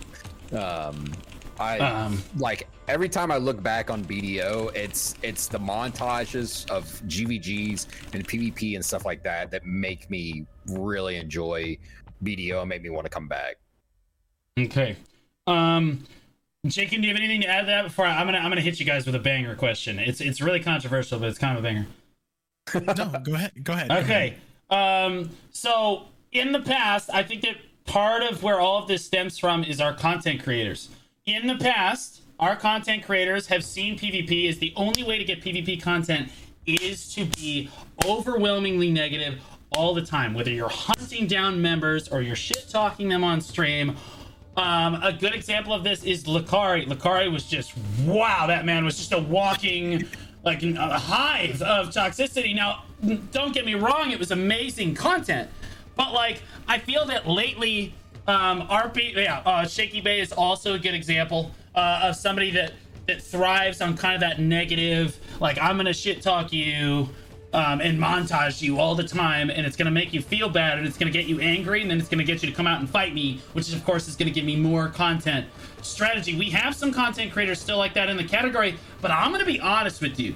I think that those content creators are a lot less successful than the non-toxic con. Uh, if you exclude Lakari, if you exclude Lakari, who's no longer with us and hasn't been with us for like five or six years, I think that the non-toxic content creators who do PvP content, I would consider myself a more non-toxic content creator, despite the fact that I scream at people. Choice is a good example of a non-toxic PvP content creator. Um, Who's another good example? Um, Biceptimus Prime, Frosty is another good one. It's not like they sit up on stream shit talking people regularly, but they do do a lot of PvP uh, in their content, or at least they talk about PvP all the time. I think that the category has shifted away from that toxic nature, and I think that the content creators that do focus on that negative PvP content, I think they, they've just steadily declined um, overall, and because people just don't want to deal with that shit after a while, man. Yeah. Like people just don't want to like that that inherent like PvP has to be toxic or there's no content. That that that is gone. Like that whole mentality as a content creator is gone, and we've kind of ushered in this new age in the last few years where like choice is dominating the category and showing everyone how positive you can be, how fun PvP can be. You can just laugh, right? A good example of this, I'll use myself here. Fun Day Mondays. Fun Day Mondays, you could technically view Fun Day Mondays as a toxic environment, but most of the time you're just laughing your ass off. Um, like, and you're just laughing and having a good time, and you're learning PvP there. Um, Choice does a great job of it. Frosty does a great job of it. Even Jakun when he streams Siege, he's laughing. You're you're laughing and you're having a good time. Tiltus, you're having a great time with your PvP too, and you don't encourage toxic behavior either, right? And I think all Yep. of these streamers are just doing objectively better um, than their counterparts. Uh, Jakun, what do you feel like? Is, a, as you're you're another BDO partner. What, how do you feel about this? Um, yeah, I, I pretty much agree with everything you say. That um, there has been a lot more positive PMA streamers um, doing PvP content. Um, to be honest, when I go when I go to I don't go to Siege to PvP. I just go to Siege to get yelled at by men. So. That's Boy, to be honest. how have we never? How have we never been in the same guild? If that's your purpose, I'm gonna be like, how has this never happened? Right? I Like, don't know. but I think yeah, I, I do. I do agree with everything you said. There's there's a lot more positive streamers, Okay. and I, I, I enjoy it. Yeah. All right, so we can segue this into so if the content creators um, at the top of the category are all spreading like a really positive message, I think that this inherent like PvP is toxic like mentality has kind of died over the years.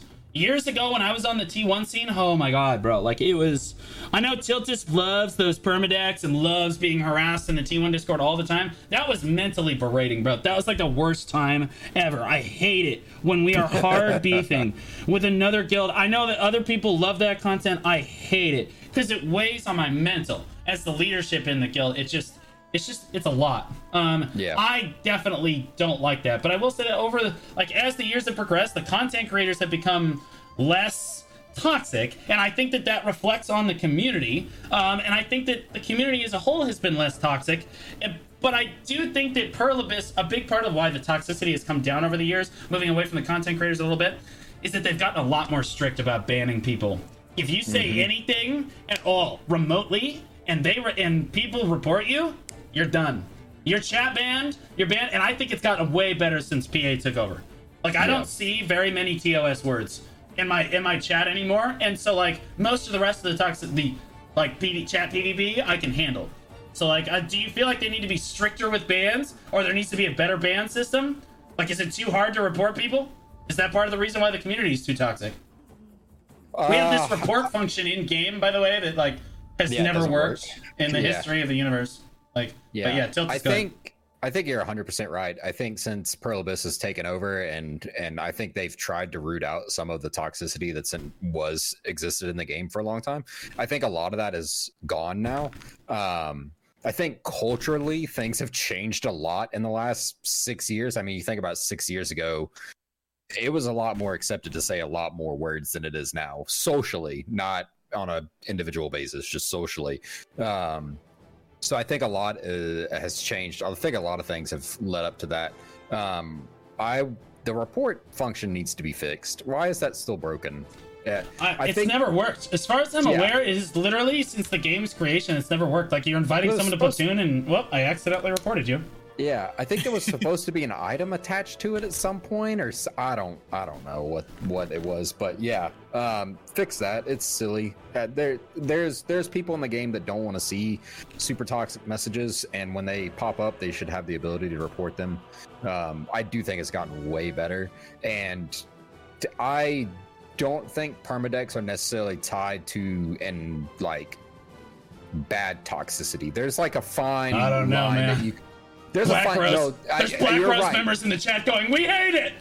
Yeah, there's there's a fine line I think that you can strike with like permadex and stuff like that, where it's not toxic to the degree of berating the people in the other guild. It's toxic because somebody in this other guild fed your guy to mobs, and now you're beefing over this thing, and now you're having these GVGs, and they erupt all over the place. Like that's the kind of content I'm thinking about. I'm not thinking about like well, this guy did this one, said this one thing to me, and now you know, fuck that guy permanently forever. Not that kind of content because that's still toxic. But um, if that makes sense, that's Yeah. that's that's kind of what I'm imagining when I think of permadex is Mm. less of less This, of fuck that guy specifically, and more of like, oh, this beef happened between our guilds, and now we're feuding over it, and like that kind of stuff. there are definitely two types of permadex that make. If there's one type of permadeck, I'm going to use BR and Cho Nation as an example, where you have one guild that is very clearly stronger than the other guild, and they are just they're making sure that the weaker guild just does not get to play the game. And I think mm-hmm. that there is a line when like you just have to stop and say, okay, we're killing our we're killing our own PvP scene. Um, if we if we berate these people too much, now a lot of people can say that BR asked for it, but like also like that's just a good example for where like I, I don't know man. Pe- people take it way too far. Permadex are just most of the time are just overwhelmingly toxic in my opinion. Like you should uh, i don't know. Does apoc have any permadex? I don't think that pax and noah give enough of a shit. No i feel like would just take it down accidentally when he was drunk one afternoon. But like does does uh No, notorious have any Legit- Doesn't seem like it from what I've seen here. No, we only have like a couple hundred kills or deaths here. I, I'm assuming permadex will have like thousands and thousands of deaths and kills, right? So it doesn't seem like it. Right. Um, so yeah, like Apox is a good example. They've been around for forever, and honestly, I don't ever remember them having a perma deck.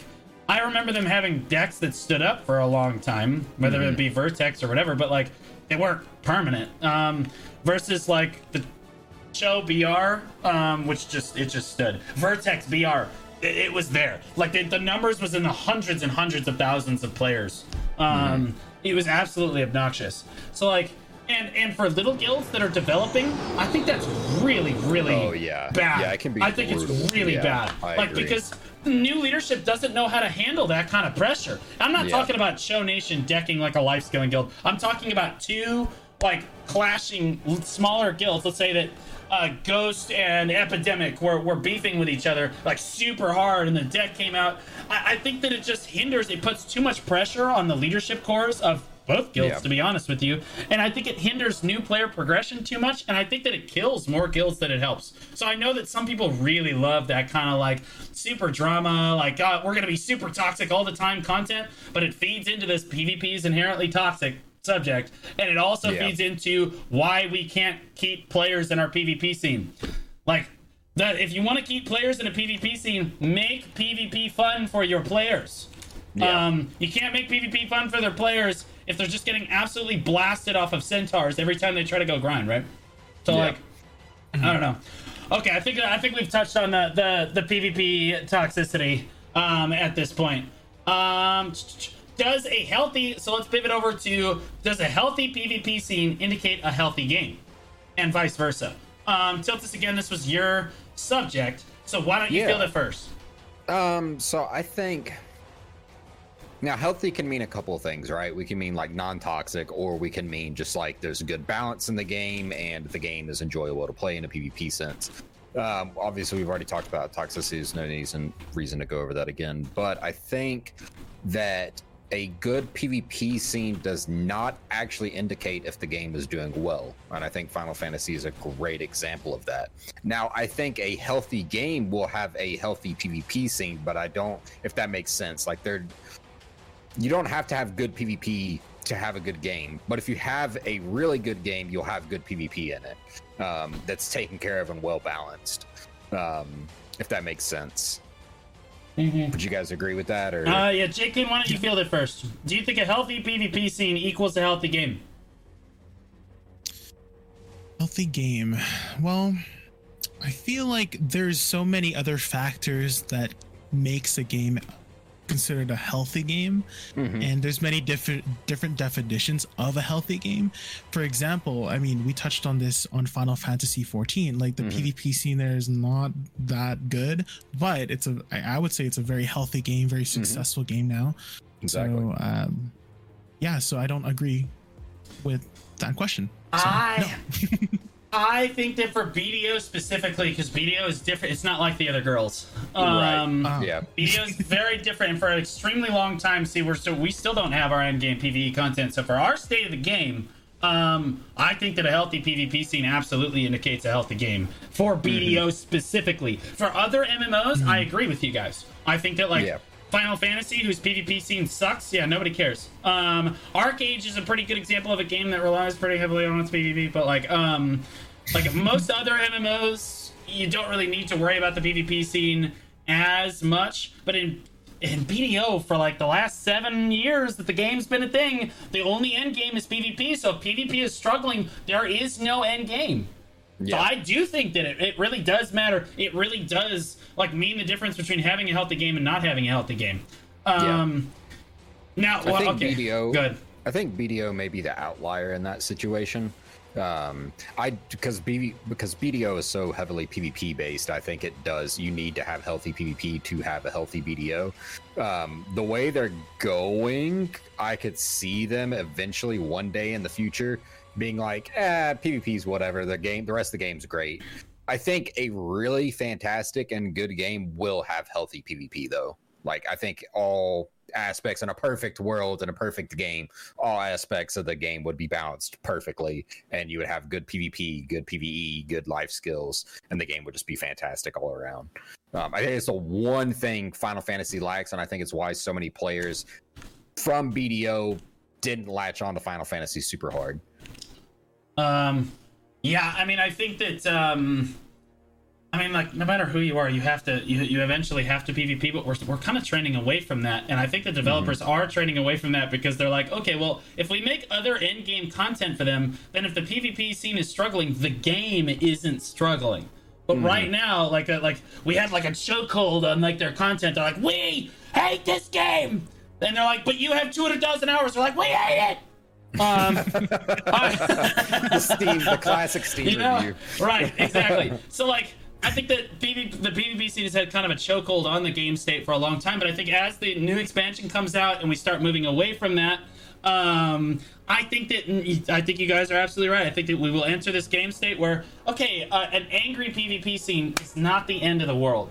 But developers Mm-hmm. do not have to drop everything they're doing to constantly make the PvP scene happy, or they're going to lose half their their player base. Um, So like I, I do I do like that that shift over to PVE. Um, now you you did bring this up. This is an interesting question. Should PvP be tied to PvP more than it is currently? Now, do you? Let me ask one question first. Do you mean like Gambit? Um, No, no, Okay, no. so what do you Um, mean? So, what I mean is, like, if you think of the game in three sections, right? You have PvP, you have PvE, and you have life skills. This is, again, we're talking about a perfect game here, but all aspects of the game should be balanced equally to where you can do one thing and be able to succeed at the other two to some varying degree of success, which is something BDO currently lacks. If you do exclusively PvP content and that's it, you're lacking on 90% of the game. If you just did, if you were a brand new player and you loaded up the game and you played for a little bit and you jumped into AOS and you never did anything but AOS, you are missing out on so much of the game because you're a PvP mindset. You're like, I want to get in this game, I want to grind to rank one, and that's going to be my focus. But then there's no incentive to ever leave that if that's your mentality. Um, I think those players are the most common to quit. If I'm like, I, I what I mean? 100% agree. But if you incentivize them with the PvP, be like, hey, there's you can get these something that helps you in PvE through PvP, or if you can get this something that helps you in life skills through PvP, I think that's a healthier game.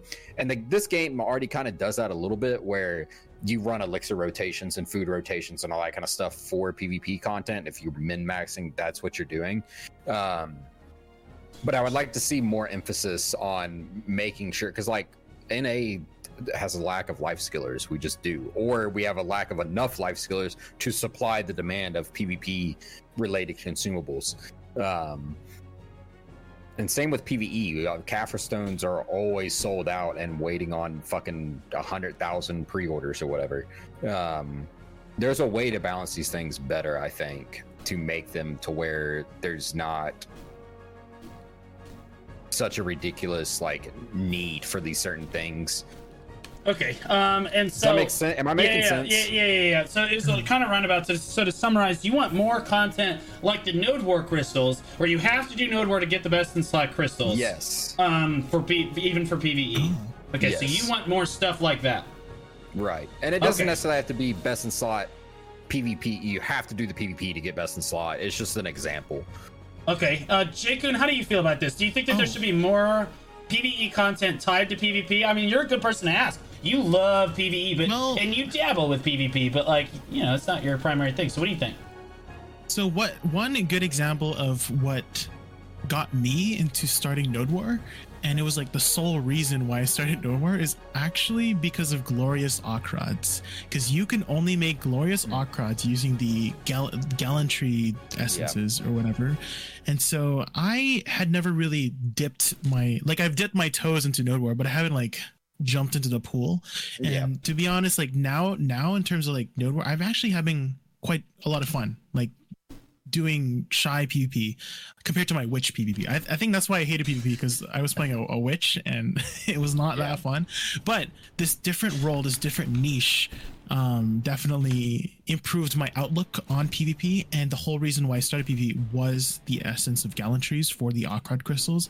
So, um, for me, I actually have never done AOS since it came out. I have never done AOS. But if they added something like Essence of Gallantry or something that would entice me or incentivize me to AOS, I might actually do AOS. So Mhm. going back to your question on incentivizing AOS, what do you guys think if you know like those exclusive AOS accessories? What if those were made available? Like out in the live service. Maybe it doesn't have to be those specific accessories, but maybe they could have AOS specific accessories that you can Something. only get Yeah. if you do AOS. Would that be good? Or I think so.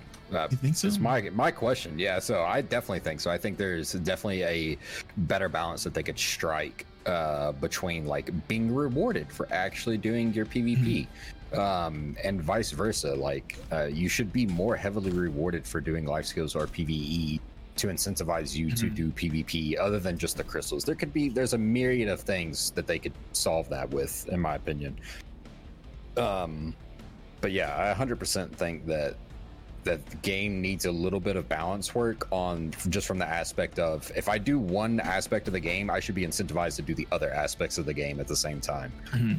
or at a later date. It also helps with player retention too.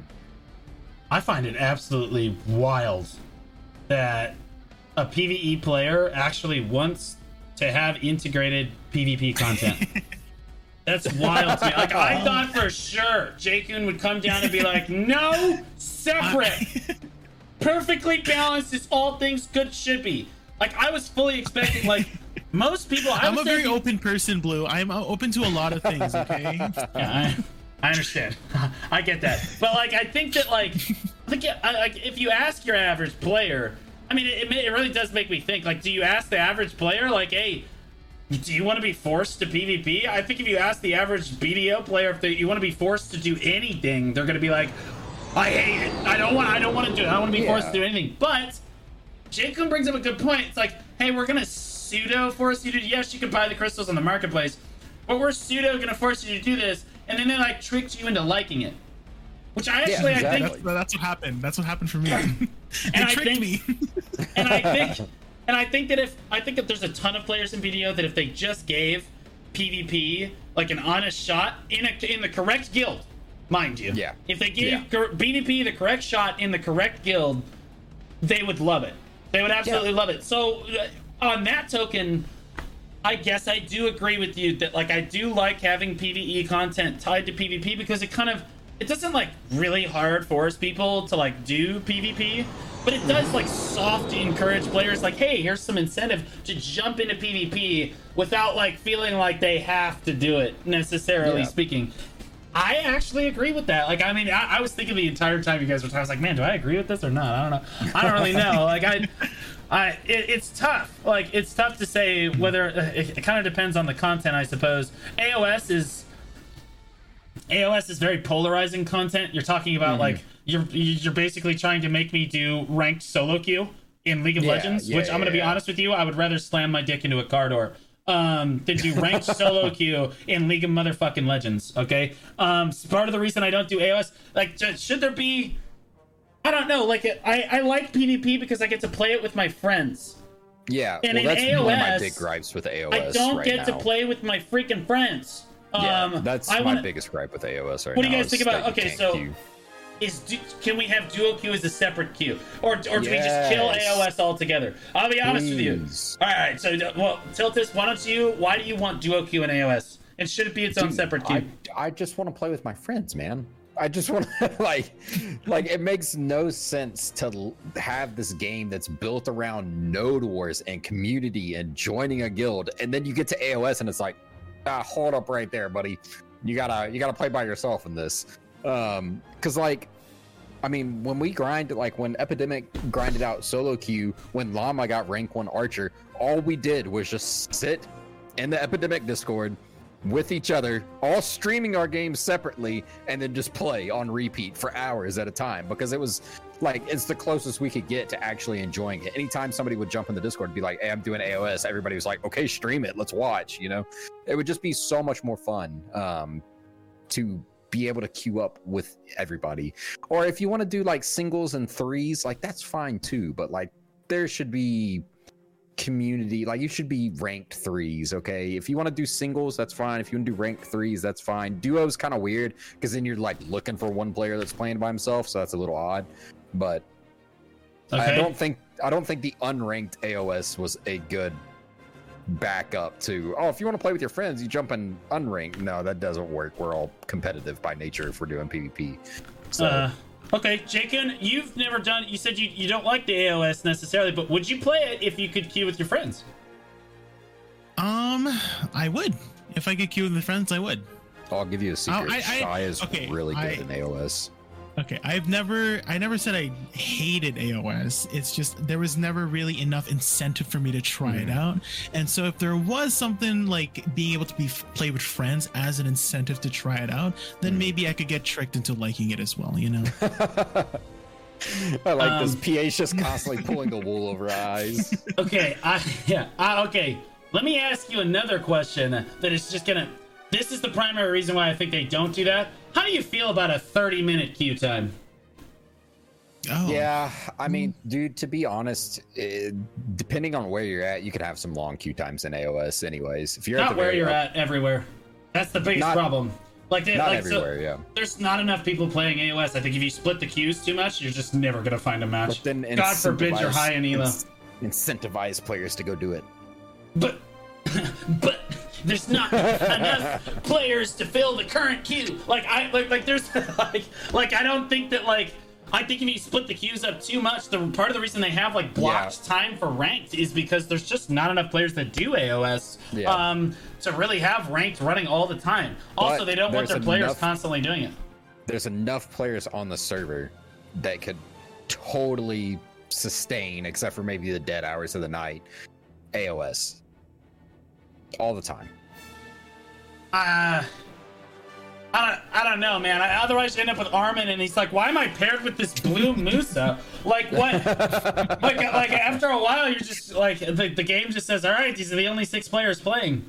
I don't know. I just, um, I feel like the biggest problem with allowing you to play with your friends in AOS, I think AOS is designed to help players get better at the game. Uh, it's not necessarily Yeah, designed as group content in this case. And I think that having it be solo queue is fine in this case because it's again it's designed to help you play with people and help you get better at your class. Um, overall, it's not necessarily designed as group content. Now to pivot a little bit with guild stuff um, into our last kind of discussion for the evening.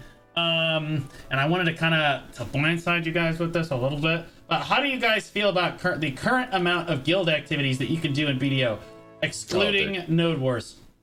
Trash. excluding Node Wars. What? There's guild bosses. Okay, but are guild bosses good content though? Like, are they good content? Buff them quite a bit. Uh, we, we do them like every week. Um, at least over here we do. Uh, Yeah, I know there's. I know. That but I the like there to be bosses- more. Mhm. Oh yeah, absolutely. I the whole the whole, this game when it first started felt like you needed to join a guild to experience the full game. You and still then I do. joined a guild, and it's like, okay, now I have Node Wars, but that's it. There Nope. is there's ahead. no super crazy like interactive guild activities to do in my opinion besides Ah. GVG and bosses. I want guild activities to do that aren't necessarily PvP, and I think that this also the the idea that I'm gonna float by you guys here is kind of out there, so you're gonna have to bear with me. But I really want more activities that bring the communities together, that bring guilds together and force you to play or have you playing with other players in a fun, meaningful way.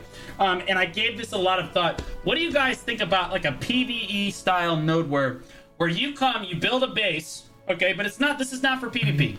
Okay, like a standard Node War base, something that looks like the standard Node War stuff. But instead of having to fight players, you have to fight PVE mobs, integrating uh, like Ooh, integrate like with, a raid. with- yeah, a well, with guild raid. different, Wait, like, like you have to defend your wait. base and attack certain points of the map and hold those points of the map or something, or maybe you have to Uh-huh. defend waves of enemies, or maybe there's these rifts that spawn. Right uh, at different Uh-huh. corners of the node war zone, and they're like uh, constantly spawning mobs. So you have to send different people Mm-hmm. to kill rifts, and all the mobs have different mechanics. And if you don't kill enough rifts, you get overwhelmed at the base, right? And then you can have different mechanics and stuff like this. Um, this would be really cool. This would be Savage Rift. Yep. Okay, except but good. But like, but like I, was, I was like, good wait, though. my old man BDO is tingling. This there was an iteration of this But in the game actually, but point. actually good though. I, I'm talking like content that actually is is good. Like that that that, that Savage Rift was dead on arrival for like a hundred Yeah. different reasons. I'm talking Yeah. like current, like a, like their current iteration of PVE, but like way way better.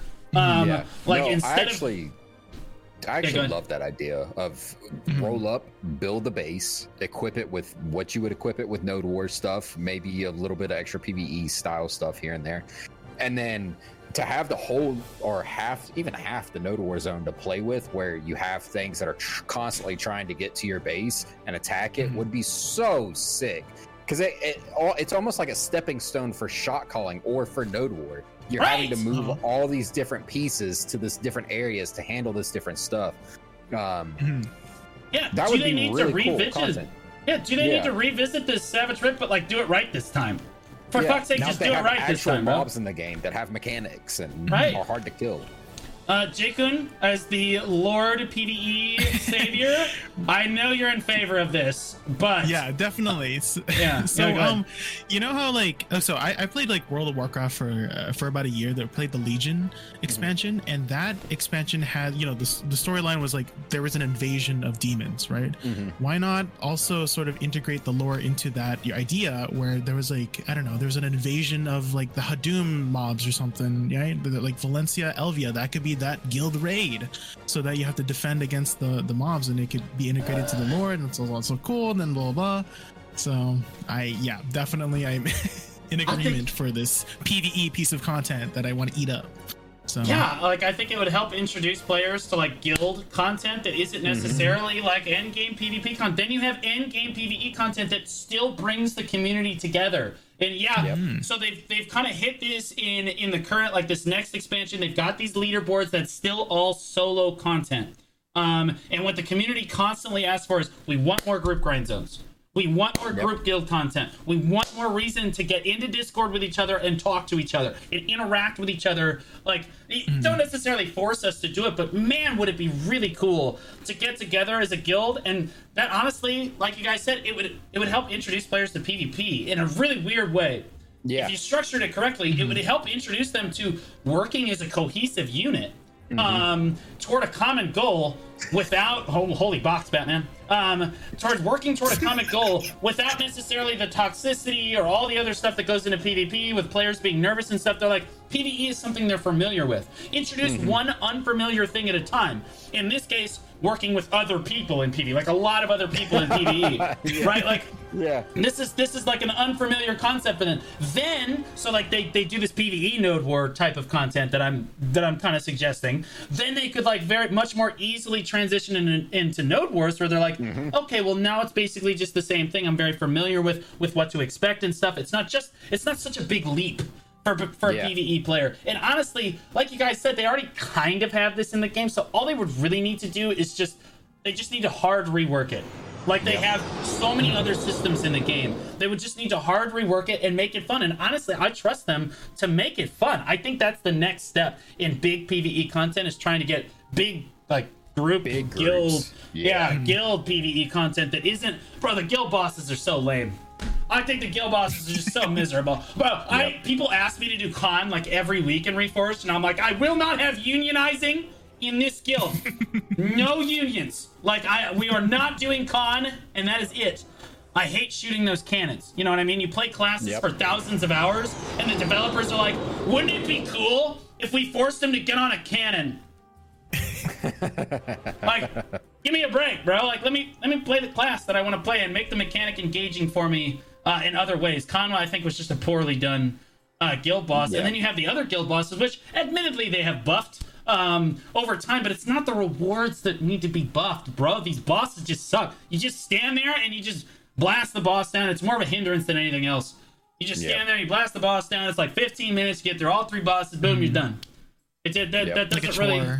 Yeah, that's absolutely a chore because you have inevitably you have one person doing all of the guild missions to get the guild boss every week. There's always just that one guy who's like, God, I hate this shit, and they're like, they're like, they're going around it like, um, what's that place? What what's what's what, what's the place that you have to grind for like the um, what is this? What, what is this? Ah, Harash. They're like going around Harash like, I hate this. I hate everything. But it's gonna give everyone 15 minutes of content, so I'm gonna waste six hours of my time. like nobody likes that stuff. So I think I would just like better structured guild content for PvE. And I'm gonna be honest, I hoped God that's what they're developing currently at Probus because like we see this transition towards more of a PvE structure. I think their next, I think this is their next step, which is why I wanted to kind of discuss Man, it I sure hope so because that sounds sick. I would jam the shit out of that. Yeah, I think we all would. And it's it's like really easy. I, I don't even think that there's a way that they could fuck this up. Like they could literally just give us. They could literally just give us. Okay, all right. Like they could Whoa literally there, just give buddy. it. They could actually just give me node wars with like constantly spawning like more difficult group of, Yeah. of enemies, and I would be happy with that. Like they teased us with that like that level system. You guys remember this? It was like this Sycraia lower thing where like you would like clear a zone and then you would drop to the next level, and you would clear a zone and it would Oh, be Tower of the harder. Deep? That one, yeah, yeah. and then we never got it. Yeah. Yeah. Um. so like like I think that like forgot it could be like that, but for a guild. Um, and They that can would make be those really new cool bosses in the new region, like guild versions. They can make a couple of them in, into the guild versions. You know, that'd be Right. kind of cool. Mm-hmm. Like I just I. I, the way I picture it is like you roll up to Serendia, you hop in the Elvia zone, you build a node war base, and then you just have these different mobs from all over BDO just trying to come murder your base. right, Like that would be it would be so simple to do. Yeah. yeah, and they all have different mechanics. Yep. Like you could you could just work in all those mechanics that you've been working on. It would be so e- I feel like it'd be so easy to do. It's Yeah. just a slam dunk overall, and Yeah. you would have so many more people doing it. Now the trade off is if everyone's doing that, no one is doing Node Wars. Node Wars, Node Wars die. If you introduce that um, and you have it competing with Node Wars in any way, Node Wars are dead at that stage because like there's going to be too many guilds that are doing the PVE stuff because it's just a healthier way to grow your guild. I think overall, It's, it would be to gr- do content like that than to do Node Wars Mm-hmm. Yeah. necessarily. It so would like be a they would fine line for sure. they would have to did, like draw a line and be like, okay, it's only on these days or something, Mm-hmm. and like I, I don't know, they'd have to balance it around Node Wars really well, but I think I think it would be really good. Um, Yeah. Any Okay. group content is good for this game besides Node War. Yeah, I mean that's what we're all constantly asking for, one way or another. Um, I think, right? Okay, Yeah. is there anything Yeah. else that you guys want to touch on? Um, because we have, I mean, technically we have like 13 minutes or so left. If you guys want to, because I, I, I kind of got through, I kind of got through all of it. I blasted through everything. Um, oh, you Wait, know what? okay, at- here. look at the okay, I got it. No, I got it. I got it. Okay. All right. Okay. You got it? Okay. When you're building a guild, they said forever ago um, that they were going to make building a guild easier, and there have been pretty much. ze- I'm going to go with zero steps taken to make this easier. Like, I, as a new player with like a like a group of friends or something, if you want to start your own guild, the, the the mountain that you have to climb to even get to the first tier one node war, where you're like structuring your first tier one node war, is just absolutely cataclysmic, man. Like, you have to get guild skill. You have to do basically First of all, you have to recruit people to your guild. Hey, come join our guild. How many people does it have in it? Three. You know what I mean? Like we have, we offer you nothing. We have no, we have no buffs. We have no buffs. We have no people to talk to. The Discord is basically dead. Please join our guild and invest in us. Right? Like it's so hard to get them off the ground. And then once you get enough dead accounts, because what happens is you just stand. If you're a brand new guild, you're basically just standing in front of the season pl- servers and you're just inviting everyone to the guild. the And you're literally just inviting everyone, and they're just joining, and they're, they're like, it just doesn't matter to you. You're just like, all right, we have a big enough guild now. We can pretend we're active. You're like, look, we're a 50 man guild, and they join, and there's like 48 dead accounts. You're like, all right, that's fine. It's no big deal. But like, you need that. You you have to become this bigger guild so that you can do bigger guild missions, so that you mhm. can do, so that you can get guild skills. And once you have the guild skills, at that point. Then you can start to node war, but you're still griefing because we haven't even addressed the elephant yet. Like the elephant is, is arguably the hardest part about trying to get into node wars. But like, I think that this whole system is just backwards and needs to be reworked entirely. Yep. If you're looking at a ground up organization, you, you gotta let them like give them access to like the big guild missions. Um, and even still, maybe all guild missions should be worth um, the same amount of EXP, regardless of what your guild size is. It's just that as your guild size grows, you have to kill more mobs to get the same amount of EXP. That Yeah. would be a better way of structuring it because, like, right now, it's basically impossible unless you're picking up an old guild shell. Man, you can't make a new guild, bro. And they said they were going to improve this, but they but they haven't. Uh, Tiltus, I know you probably have strong feelings about this, so I'll let you talk on it first. What do you think needs to be changed with this system? Man, uh literally anything. Honestly, here's one of my and this is a little bit separate. Honestly, kick me out of T1s. Make me go to T2s, please. Like it's He's like, the pulling drug addict that just doesn't want to do it anymore. Like he said, It's pulling teeth. Please, I don't want to do any more like, cocaine. Like, Like, Like half the guild wants to do T2s, the other half doesn't want to do it. Like get me out of there. Let T1s be the new player experience. Let it be baby guilds that don't have elephants. They don't need cannons. Let them run around and have fun, but get me out. Because I've been playing the game for way too damn long. I don't I shouldn't be there. Um, I think that would help a lot as a stepping stone of just like, hey, the T1 scene right now is a bunch of competitive players, and it always has been since T1s came out. Um, get me out, make me go somewhere else, and that will help a lot. Because if if baby players are like, oh, I can experience this without, you know, having to sweat my ass off for fucking four months, they'll they'll be way more inclined to do it. Maybe Um, oh, maybe you just let guilds that are like they have to have a certain amount of guild points or guild size to participate in T1 Node Wars, and then once they pass that Oh, certain yeah. amount, maybe they you just force them to do that because otherwise, yeah. otherwise there's like I don't know, there's problems with that too. But like, um, the, like there's there's always gonna be those people that just like I just want to shit on new players. Oh god, look at the montage. you know what I mean? I just I just want to get people that I can kill because I can't kill Cho Nation or any actually good players. I have to kill someone that's literally been playing the game for eight hours because I'm just that bad. Ghost.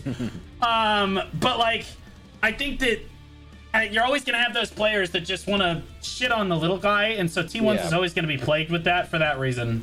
Um, but I think that I, I, I want to step away from no. I want to look at like the guild, the foundations of building a guild at a, as a whole. Like, what do Yeah. you have to do to build a guild? You have to make a Discord. You have to set up a leadership core, a clear structure and stuff. Jakun, have you ever had to like I- build a guild or do anything like this? No. Have you seen guilds build over time, or have you always just joined the strongest guild?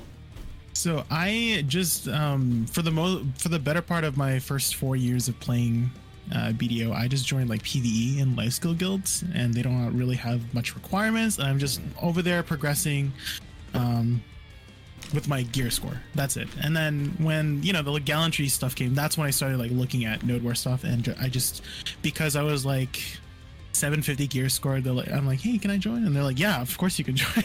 Uh, that's kind of how it went for me when I was joining a guild. But oh, so you're you're mentioning that it takes a lot of effort for like elephants and Oh my god, stuff, it's right? it's I- massive, Oh, dude. It's dude. unbelievable. I- If I have to make another elephant in this game at any point in my lifespan, Don't make this me do it. I will.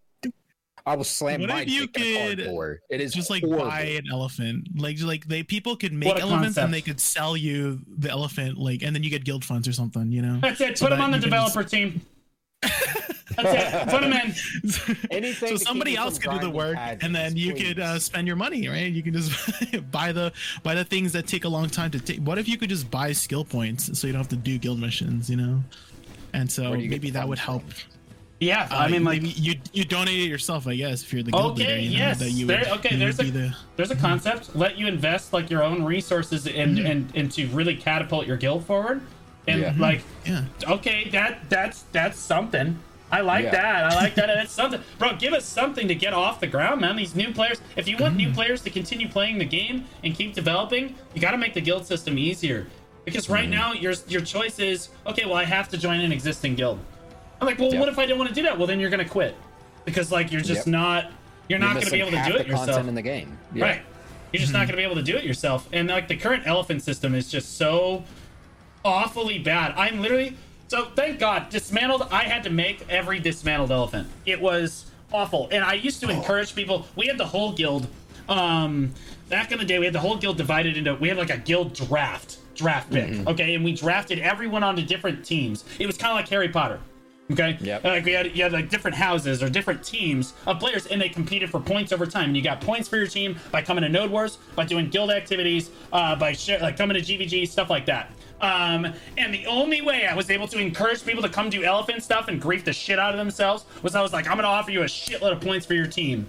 Um, for doing this, like it's just these made up fictional internet points. 150 points to Gryffindor, baby. right exactly like I, it's it, but like and, and obvious and i'm gonna be honest it was still fucking me because the literally the reward for winning the team system was you could dress blue up as whatever cosplay you wanted to dress them up in. so i'm still getting fucked whether i'm whether i'm doing it myself or i'm not doing it myself the LEs like you have to go grind first of all you have to bid on a guild house which if you know the insider trading knowledge is easier, but most people don't. A new player's not going to know uh, to go to Sandgrain Bazaar, wink, wink, um, and bid on the guild houses uh, from Sandgrain Bazaar for like one million silver and acquire a guild house.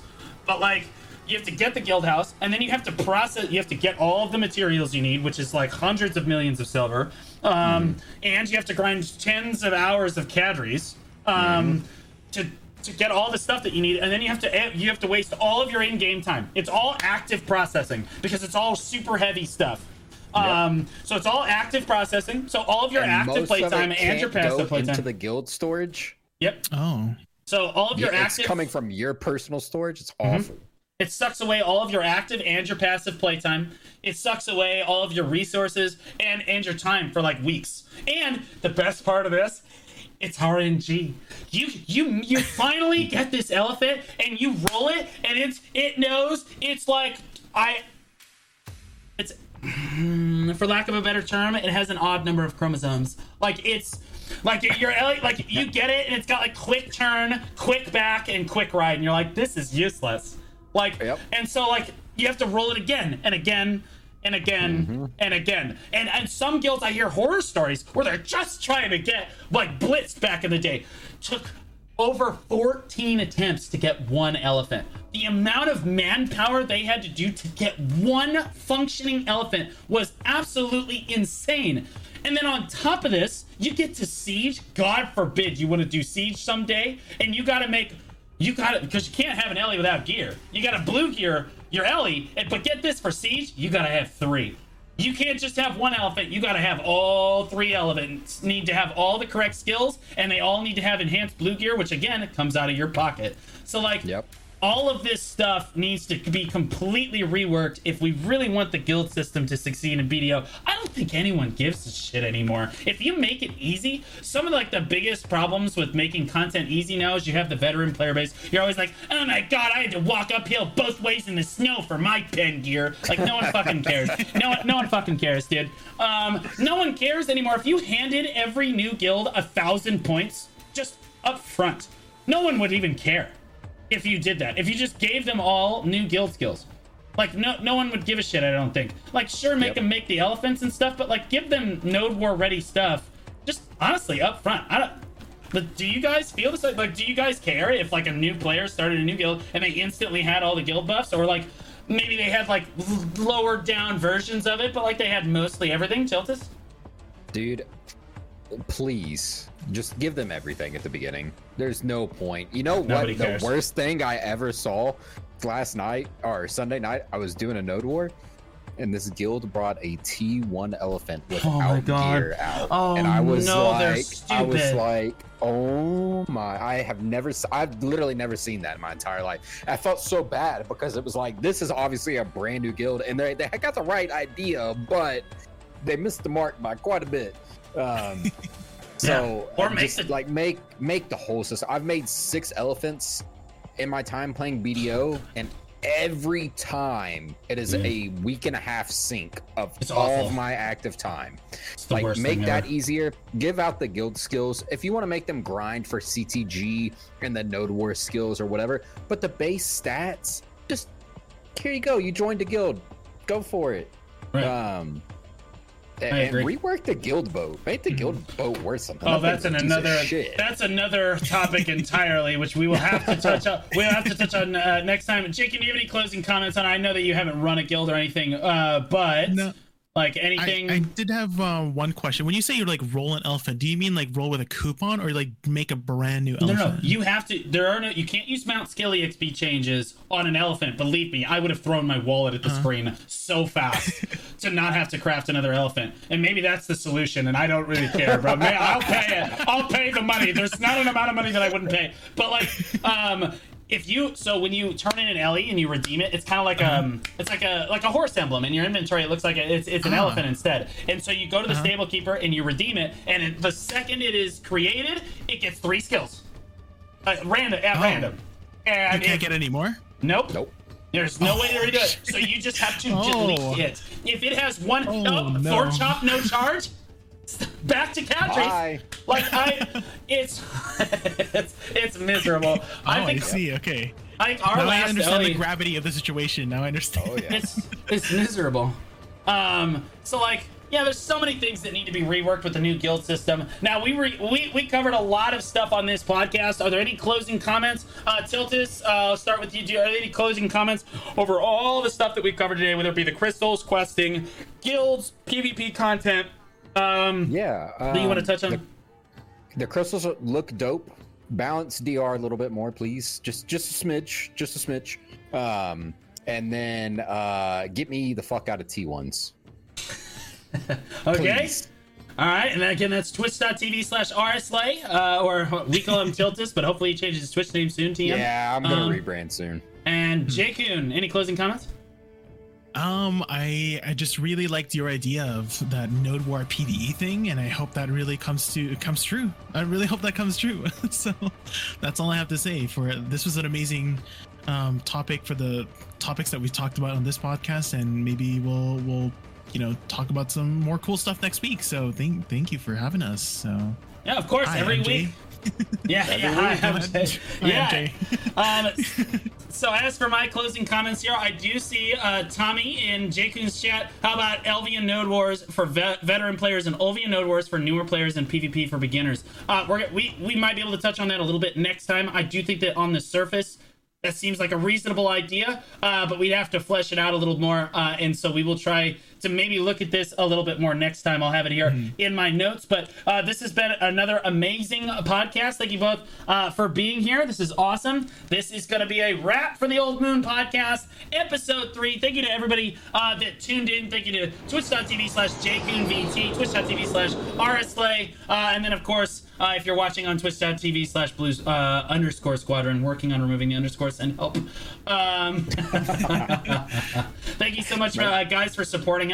Uh, these will be up on YouTube. I know uh, Jakun posts his on YouTube. I post mine on YouTube. Uh, Tiltus soon I don't. TM. Y'all go. Y'all get all the views on those. That's fine. We don't need That's to fine. split it that much. That's fine. So if you if you ever end up missing the podcast, it does happen Tuesday nights at 8 p.m. You ever end up end up missing it, uh, you can always look on at least my YouTube in the morning. It is up immediately, so you can listen to it on your way to work, or maybe while you're not at your computer. That is the entire idea: is to discuss the critical uh, ideas and the big happenings of BDO um, for people that maybe can't be at their computer uh, 24 seven.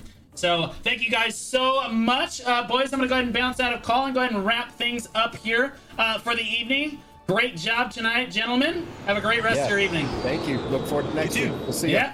Thank you. All right, let me hit the followers real quick. Uh, after stories, yo, I love how active you were in the chat. After stories, I loved reading about it. Uh, Na Arsha, Mr. Mirmo, uh, Sukano. Uh, thank you guys so much. Hey, girl. Hey, thanks for those follows, guys. I really appreciate it. I think we just hit up. Um, uh, the Twitch channel says 6K followers now. That's pretty. That's pretty cool. Technically, I only have 5,951, but it does say 6K now, which is really, really cool. Um, Thanks for the podcast, dudes, and Doge, right on. Hey, guys, thank you so much for tuning in. Uh, Am Rain, thanks for the follow, buddy. Hey, girl, hey, how you doing, buddy? Thank you so much. Uh, I appreciate all of the support from you guys, all the subscribers, the resubscribers, the gifted subs. Uh, I think I saw Lassa Fox uh, subscribed with Prime. Um, when I was actually off stream for the very first time. So, Lassa Fox, if you're here listening to this on YouTube, thank you so much for Prime subbing. I really appreciate it, buddy. Um, all right, I'm gonna go ahead and wrap things up. I think I'm gonna throw it over to Jakun, as is tradition for the Old Moon podcast. Um, I really appreciate everybody coming out um, and supporting me and Jakun uh, and Arsley with this podcast. Uh, it is difficult to put out. We put a lot of work into it every week, so I'm glad that you guys are enjoying it. I'll see you guys um, on Saturday when I come back for more content. Later, taters, guys. Oh, oh, oh, oh, oh! Make sure you're in the YouTube. Make sure. Oh, uh, I spelled it wrong. Make sure you join the YouTube channel, join the Discord, so you can get that podcast content, so you can get that Funday Monday content, even if you do miss it. Okay, guys, have a great rest of your night. I love all of you.